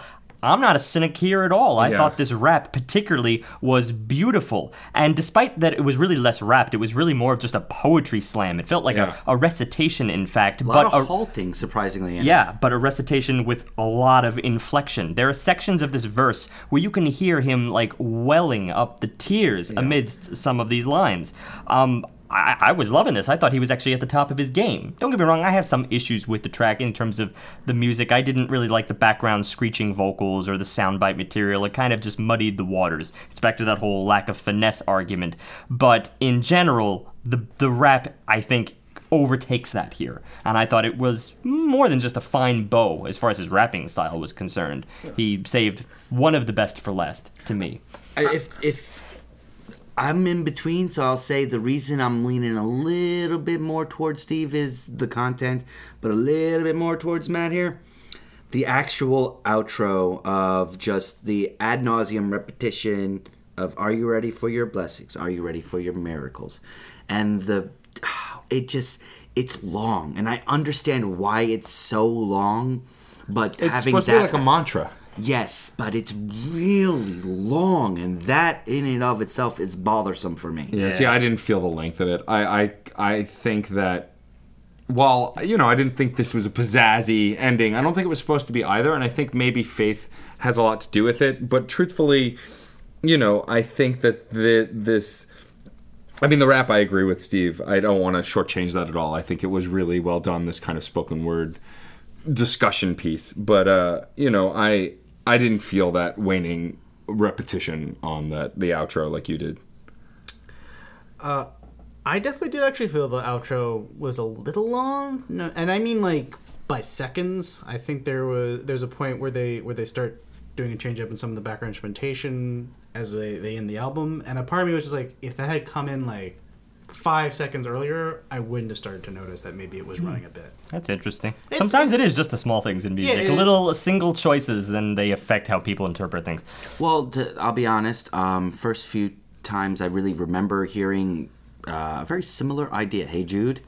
Not a fan of how long it took to go on from Hey Jude, but it, like it was one of those tracks that, like, you can't dislike that song. By the end of it, like you're singing along to it. By the, the fifth or sixth repetition, it's one of those tracks that you're just in love with because it's it's quote timeless. I could see this potentially becoming that. I just don't know if it ever really will. Well, in terms of bias material, I mean, I've talked about before how that track gets away with having a, a ridiculously long na na na outro, Yeah. and now I can't stand when any artist uses the word na ever again. Yeah. Yeah, death to na na na. Death to na na na. That's it. It was done. Leave it be. Just- Well, if there's no finer point on wrapping up this album, I don't know what is. I'll go first. Okay. this is this was a little bit of a tough one for me because I realized that forget about it, the yin yang theory. I think this album was really just a separate list of categories for me. I had to just mark, you know, uh, high marks on this, low marks on that. It just kept going from one to the other. You got to talk about uh, vocal inflection, of which he's absolutely very expressive. You got to talk about the rapping itself, of which he's absolutely got a great flow. Um, and occasionally a little bit slurry, so maybe just a little less than great on that. I don't know. Uh, I like to hear the raps, and in this case, it was kind of a 50 50 thing. A lot of this stuff just kind of blurred together, and I thought that was a real problem for this album as a whole, and it remained problematic for actually all of his featured artists. Maybe there's a little. Uh, extra part of me that's that's looking at this with more scrutiny because of the last rap album that we got, which was The Impossible Kid by Aesop Rock, to which we were uh, amazed at how much he enunciated everything. Yeah. You know? Maybe that's the exception to the rule when you're talking about rapping. Maybe a little bit of flow is actually so. considered part of the art. Yeah, I'm trying to think about this in terms of how a lot of, you know, hip hop critics would approach this. We are by far not hip hop critics, but we try to dabble in as much as we can. I'm trying to take this against like just everything that is out there. And as a rule, I like to hear, you know, the stuff that that people are saying. For me, it comes out more in the hooks here, and then you infer it, and then of course we're sitting here with lyrics in front of us, as we've been doing for so so many episodes now, and then we get into the finer points of the metaphors, and Matt gets to pick out his uh his uh Peter Pan analogies, which is what's clearly intentional. Props to you for that. Props one. to him. Okay. You're the only one that caught it, man. You take those props. Sure. right. I will. I've Take taken you them. Swallow 'em up. This is. Uh, these are only components, though. I haven't even touched upon music yet, and the music is often curious, often alluring, and yet at the same time very unfulfilling. I feel a lot of this stuff. Starting from that first time I heard those those that, that brass in here, I thought, oh, that's going to be a feature. That's going to be an album. Uh, I don't say motif because it's a flat out. It's an instrument. It's it's the tool. Um, and I thought it was going to be a tool throughout all of these tracks. And it really didn't make much of an appearance again. Instead, what we have, the one through line is the gospel through line. The message here is overall a kind of explanation as to how he either came around to God, right, or had moved away from it, and then trying to kind of reason this out with various uh, some of his featured artist perspectives, which actually I think is a really great thematic tool because uh, what better to have, you know, a theological debate without, you know, actually getting other people's perspectives. And he himself has said that his his featured artist did a great job in terms of both that and his producers did a great job. It's just all these things you see how they it's hard for me to reconcile them all together. They're all just separate categories and i can't think of an album recently which has just been so separate. There was really not a single track on this album where i just felt was a cohesive unit of everything blending together and working as one. I could always see them as like all right uh, now what kind of music are we gonna do to this this song? I got the theme i got the lyrics they were written first uh, again just kind of postulating here oh, or vice versa. Great beat. I think that'll be something for these lyrics. I never got the semblance of a whole. And the problem also that came with that is I never got the moments, the distinct moments that I was just like, oh, that that moment where he makes that transition and he goes from one chord to the next, that brought out the luster of this track. Those things were lacking. It just becomes a game of virtuosic talent where there is some, um, and pointing them out as you go. So I think I think this is a good album, but the lack of integration, I don't think uh, puts it in that like great territory, the great territory that I deemed begin, I guess, the fours as we've typically been. I think uh, because that integration isn't quite there, this is a 3.9 for me. There's just something holding it back from the fours. I am in much of the same boat as Steve. I I wanted a lot more music going on. I think really at the end of the day, and most of the the, the the tracks I was really defensive on, like trying to protect, I, it's it's a lot of like superficial reasons why I really enjoyed it. Like Finish Line, yeah, I know it's just a very basic yet well made Motown track. It doesn't do much more than be exactly what it's supposed to be. But I I like the honesty that's associated with that as well. I mean, that's that's another thing that definitely comes through. Oh, a, a, musician makes music about things he knows. He makes music about being honest, and and but here this guy's like it's hard on the sleeve kind of stuff, and pretty impressive for such a young man to to kind of know himself so well to make a to make an album like this.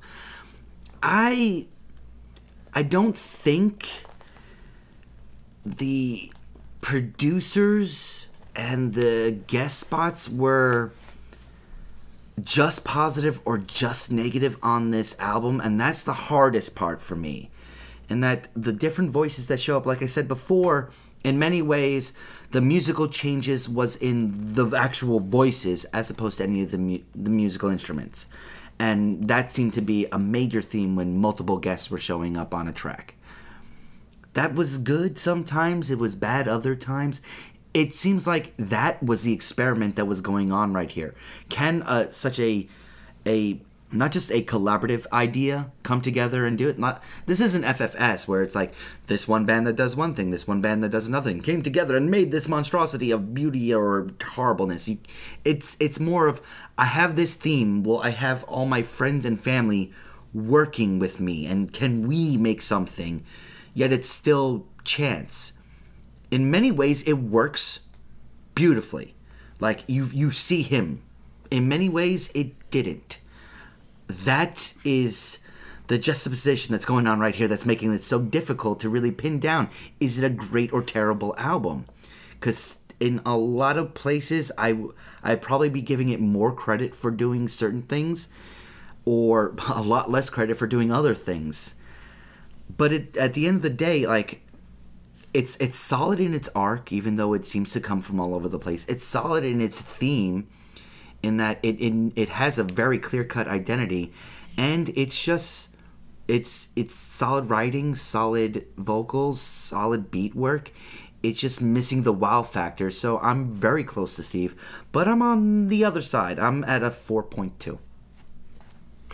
Um, I'm gonna be brief only because I feel like we're hitting a point yeah. with this record where uh, we're going to start repeating ourselves because I think we're all, even though I think we're all in different places with the final result, I think we're using similar language to describe what we do and don't like. Whereas Steve might use X to describe why he did like it, I might use similar language to talk about why I don't. You know, because I think it's still pretty face value as a record. So I'm just gonna say that I think the theme was phenomenal. I think this really is a personal mixtape of using your friends and your resources to convey your life and what you're going through, and I like that a lot. That said, I don't know that I'll go back to this album that much. I don't know. There was something about it, I think, as a whole that, and maybe it's the cohesiveness that Steve was talking about musically, but I just, as far as other rap records, I really like this one. I think I it's a it's it's a mixed bag, so I would take the songs that I like and I'll listen to those. I don't think I listen to the whole album, and that's rare for me. Usually, if I like the majority of the tracks, I'll listen to the whole album, but I don't I don't know that I'll do that with this. But I I do love his style. I still think that you know I got a lot of what I loved about him on Donnie Trumpet. Um, but I guess maybe I just liked him in more focused doses, which I mean, there's nothing wrong with that. Not every artist is for everybody. I just, it's hard. To, I think the difficulty for me is hard to pinpoint what I don't love about it, but I know there's things I don't love about it. That's the it factor. Yeah, and I think I enjoy it, and I'm I'm enjoying you know a lot of it. But you know, I don't know. I'm in this weird nebulous place. But but I'm I'm with John. I'm still on the higher side of it. I think because I there's definitely an undeniable talent here. Um, but you know, I'm just above where Steve is. I'm an even four. I think that there. I think this is a really good album that showcases talent, and it's one of those cases where I really want to see what he does next. Especially since this was a mixtape. This wasn't high concept. This wasn't him producing it. So I'd really be curious to see as he focuses in on himself and his own work, and maybe does more stuff on his own, where he goes from here. But all in all, I don't think it holds up in the pantheon because it's still more or less just a mixed bag. And there's nothing wrong with that. I think just for me, I wanted something a little more cohesive. Johnny? Uh, I was actually really surprised by this album because I picked it based on the single, so I was expecting something a bit more of a party album. Yeah. So I got something way heavier and much more musically diverse than I was expecting. So I, I was really pleased, and basically everything everybody liked, I also liked. I think the reason my score is going to go up a little bit higher is because I actually do see me my uh, see myself revisiting this album Okay. Because it's there's so much happening. Yeah. And I think I just want it, there's so many different illusions. There's so much personal stuff from Chance. There's so many weird little things that even though I've listened to this album now something like 10 times in the last week, I just noticed today. Mm-hmm. I feel like it will reward me for re-listening to it. And this is the first hip hop album in I don't know a year or two that I've really gotten into, like the entire album. So I think I'm gonna go with a four point four. All right. It's just because I'm I'm definitely gonna become I might listen to this on the way home. Well, all right. right. No, that's that's as We've done good that a few argument times. as any.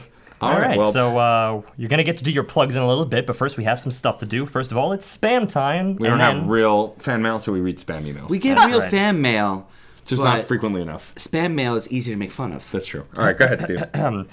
K. It's stupid whenever they don't. I am to write this letter each day, saying what tiny mind, and offering up the tools, hopefully, for you to make an investment decisions. And also, sponsor for the letter is actually a bank. Sure, you'll find loads of investment letters you can get, but they don cover the stuff I cover. If they came close, they sure don because of a bank. I bank. I've been lucky with two banks. It actually three banks, but the Don, like uh, the one I left off, that we've been regarding Mark Twain Bank and Everbank. What? and who oh, is that by? That's by Bill Knapp and Mabelagek. Maybe she's born with it. Maybe it's, It's Maybelline. Maybelline. Ma- ma- maybe it's Mabelagek. Like halfway through, you start coughing. Uh, okay. Maybe it's Mabelagek. For a second, I thought I was having a stroke. That yes, was, common I was thing, smelling toast, Common too. thing. Yeah. that, yeah, that was. My left arm went numb. Yeah, I don't understand why people still use spam bots when all they do is generate crazy talk. Yep. I. Uh, What's even funnier is that it's almost always commenting on one of our pictures, Not even the actual poster episode. So Yeah. it's just a robot looking talking, talking. You can't even look at it. It doesn't have eyes. I don't understand how they used the proper contraction don't initially, and then later on it's just Don. I hmm. I don't know what you're talking about. It's about. programming. Like if you did it once, you can do it later. Maybe that's AI. Uh, maybe, maybe See? part the, of their plan. The faults we see are actually their successes. Maybe. And they will undo us in the All right. end. Wait, can we get a Terminator that speaks like this? Can Schwarzenegger record, just read a bunch of spam bot emails? Uh, It I- I actually three banks. I don't like the one I left off at. That's as close as we'll get. All right, John, what are we doing next week? Uh, we're going to do Radiohead, which has been a long time since they made my favorite album of OK Computer. Even though they had great of other things, but Karma Police and Paranoid Android are frankly like the greatest songs of all time, at least by them. Uh, they produced a new album this past year, which I was surprised to see because I kind of forgot about Radiohead. It's one of those bands you kind of forget about because it's been a while. A moon shaped pool. All right. Yes, well, come on, Karma Police, Paranoid Android. Let's not wax they el- like they like the waxing of the eloquence. All right. I I think that I will leave my comments about uh, f- um, Radiohead until next week because you know I'm familiar with them on a very 10,000 foot view level. I'm not super intricately knowledgeable about them. I'd like to let the audience in on a little secret. I tried to pick Radiohead in earlier June. There's actually a little dead um, portion of this podcast, something that may make its way into outtakes. There's nothing funny about it. It's me actually saying, we're going to review Radiohead, and then me finding out that they weren't on Spotify at the time. A moon shaped pool was only recently added because apparently Radiohead, as I had forgotten at the time, has a lot of issues with Spotify. And maybe something in that time has been resolved. Maybe. I guess we'll Yeah. look into that for next week. I don't care. I got to And I, take it. yeah, I know you kind of got to usurp it from me, but that's uh, that's Neener, fine. neener. I'm not like I don't know Radiohead that well, and what I had said when I was ready to pick it then was that it was an interesting chance for us to, I guess, look at the band who I've heard so many good things from so many people, and I. I honestly am just ready to challenge that head on. Not, not not approach it with skepticism, but just the right amount of like, let me see what they're talking about. Radiohead fans are intense in a way sometimes mm-hmm. that can be off-putting. Yep. Like, like like certain fandoms, like Battlestar Galactica reboot and Radiohead and Shakespeare people. And it always, whenever a Radiohead co- album comes out, it's the best album ever made. So, uh, all right, no, I'm gonna be honest. It is skepticism. I this is going into Crash Course territory here. We'll see what it is after two hours. All right. Well, Johnny, thank you for bringing us this record. I really appreciate you coming on the show. Um, I appreciate you reaching out and being proactive. We will absolutely have you back. Um, fantastic. Is it is it plug? May I plug? yeah. Oh, yeah. So, Plug so I away. wanted to go back to that. And so, yes, of course, we've promoted your burlesque and all the stuff that you do. Please plug some shows coming up where people can find you. Wonderful. Okay, so in New York City, Wednesday night, August 3rd, I'm going to be performing in White Elephant Burlesque. I believe it is a going away celebration for Miss Dick Jones before she moves to New Orleans. Uh, that's by Victor Devon. It's at Rock Bar. Uh, gay, bar gay bar, by the way. And if you like to drink shows, come to this one. It is a hard drinking show. uh, then August 6th, that Saturday, I will be at in Washington D.C. at the Bier Baron Tavern in Dupont Circle. Uh, this one I will be hosting, producing, and performing in the Pasty Games, a Hunger Games tribute. Uh, Mary Sin's going to be on that one. Minnie DeMucha. If you are in Washington D.C. that weekend, please come. It will be a good one. You, did you call PETA? Or, or, or I think that might actually be our stage kitten. okay. No, I'm. Uh, oh no, I'm going to be Caesar Flickerman. I'm going to be uh, Stanley Tucci. Oh, oh, cool. Oh yeah, I love Stanley Tucci. It was when that, I had this moment where I'm like, oh my god, he's in a bunch of my favorite movies. You just can't tell because he's that different from role to role. Yeah. And then uh, last plug, August 20th, I will be performing in Homo Erectus at Stonewall for Mr. Matt Knife. Uh, and I believe that's going to be because Matt Knife loves hairy men. That's going to be me and a lot of other hairy guys. So if that's your thing, I will see you there. All right. Well, I want to thank you again, Johnny, for coming on the show and for reaching out. Uh, it's been a pleasure to have you, and please come back. Um, I would ask you to please honor us by reading our sign off for this episode. Music is life, and life is good. If you enjoyed this and other album analyses, topics, and guests, please subscribe to the Crash Chords podcast on iTunes, where you can also rate us and review us. For more media, also subscribe to Matt's one on one interview series, Crash Chords Autographs. To receive emails on all new content, subscribe at the top of our homepage. Also, receive updates by liking us on Facebook, following us on Twitter at Crash Chords Web, our Tumblr, and our YouTube channel. And remember, keep the discussion going, because music is life, and life is good. If you have any questions or comments, feel free to share them in the comment board below each post. Otherwise, email us directly at admin at.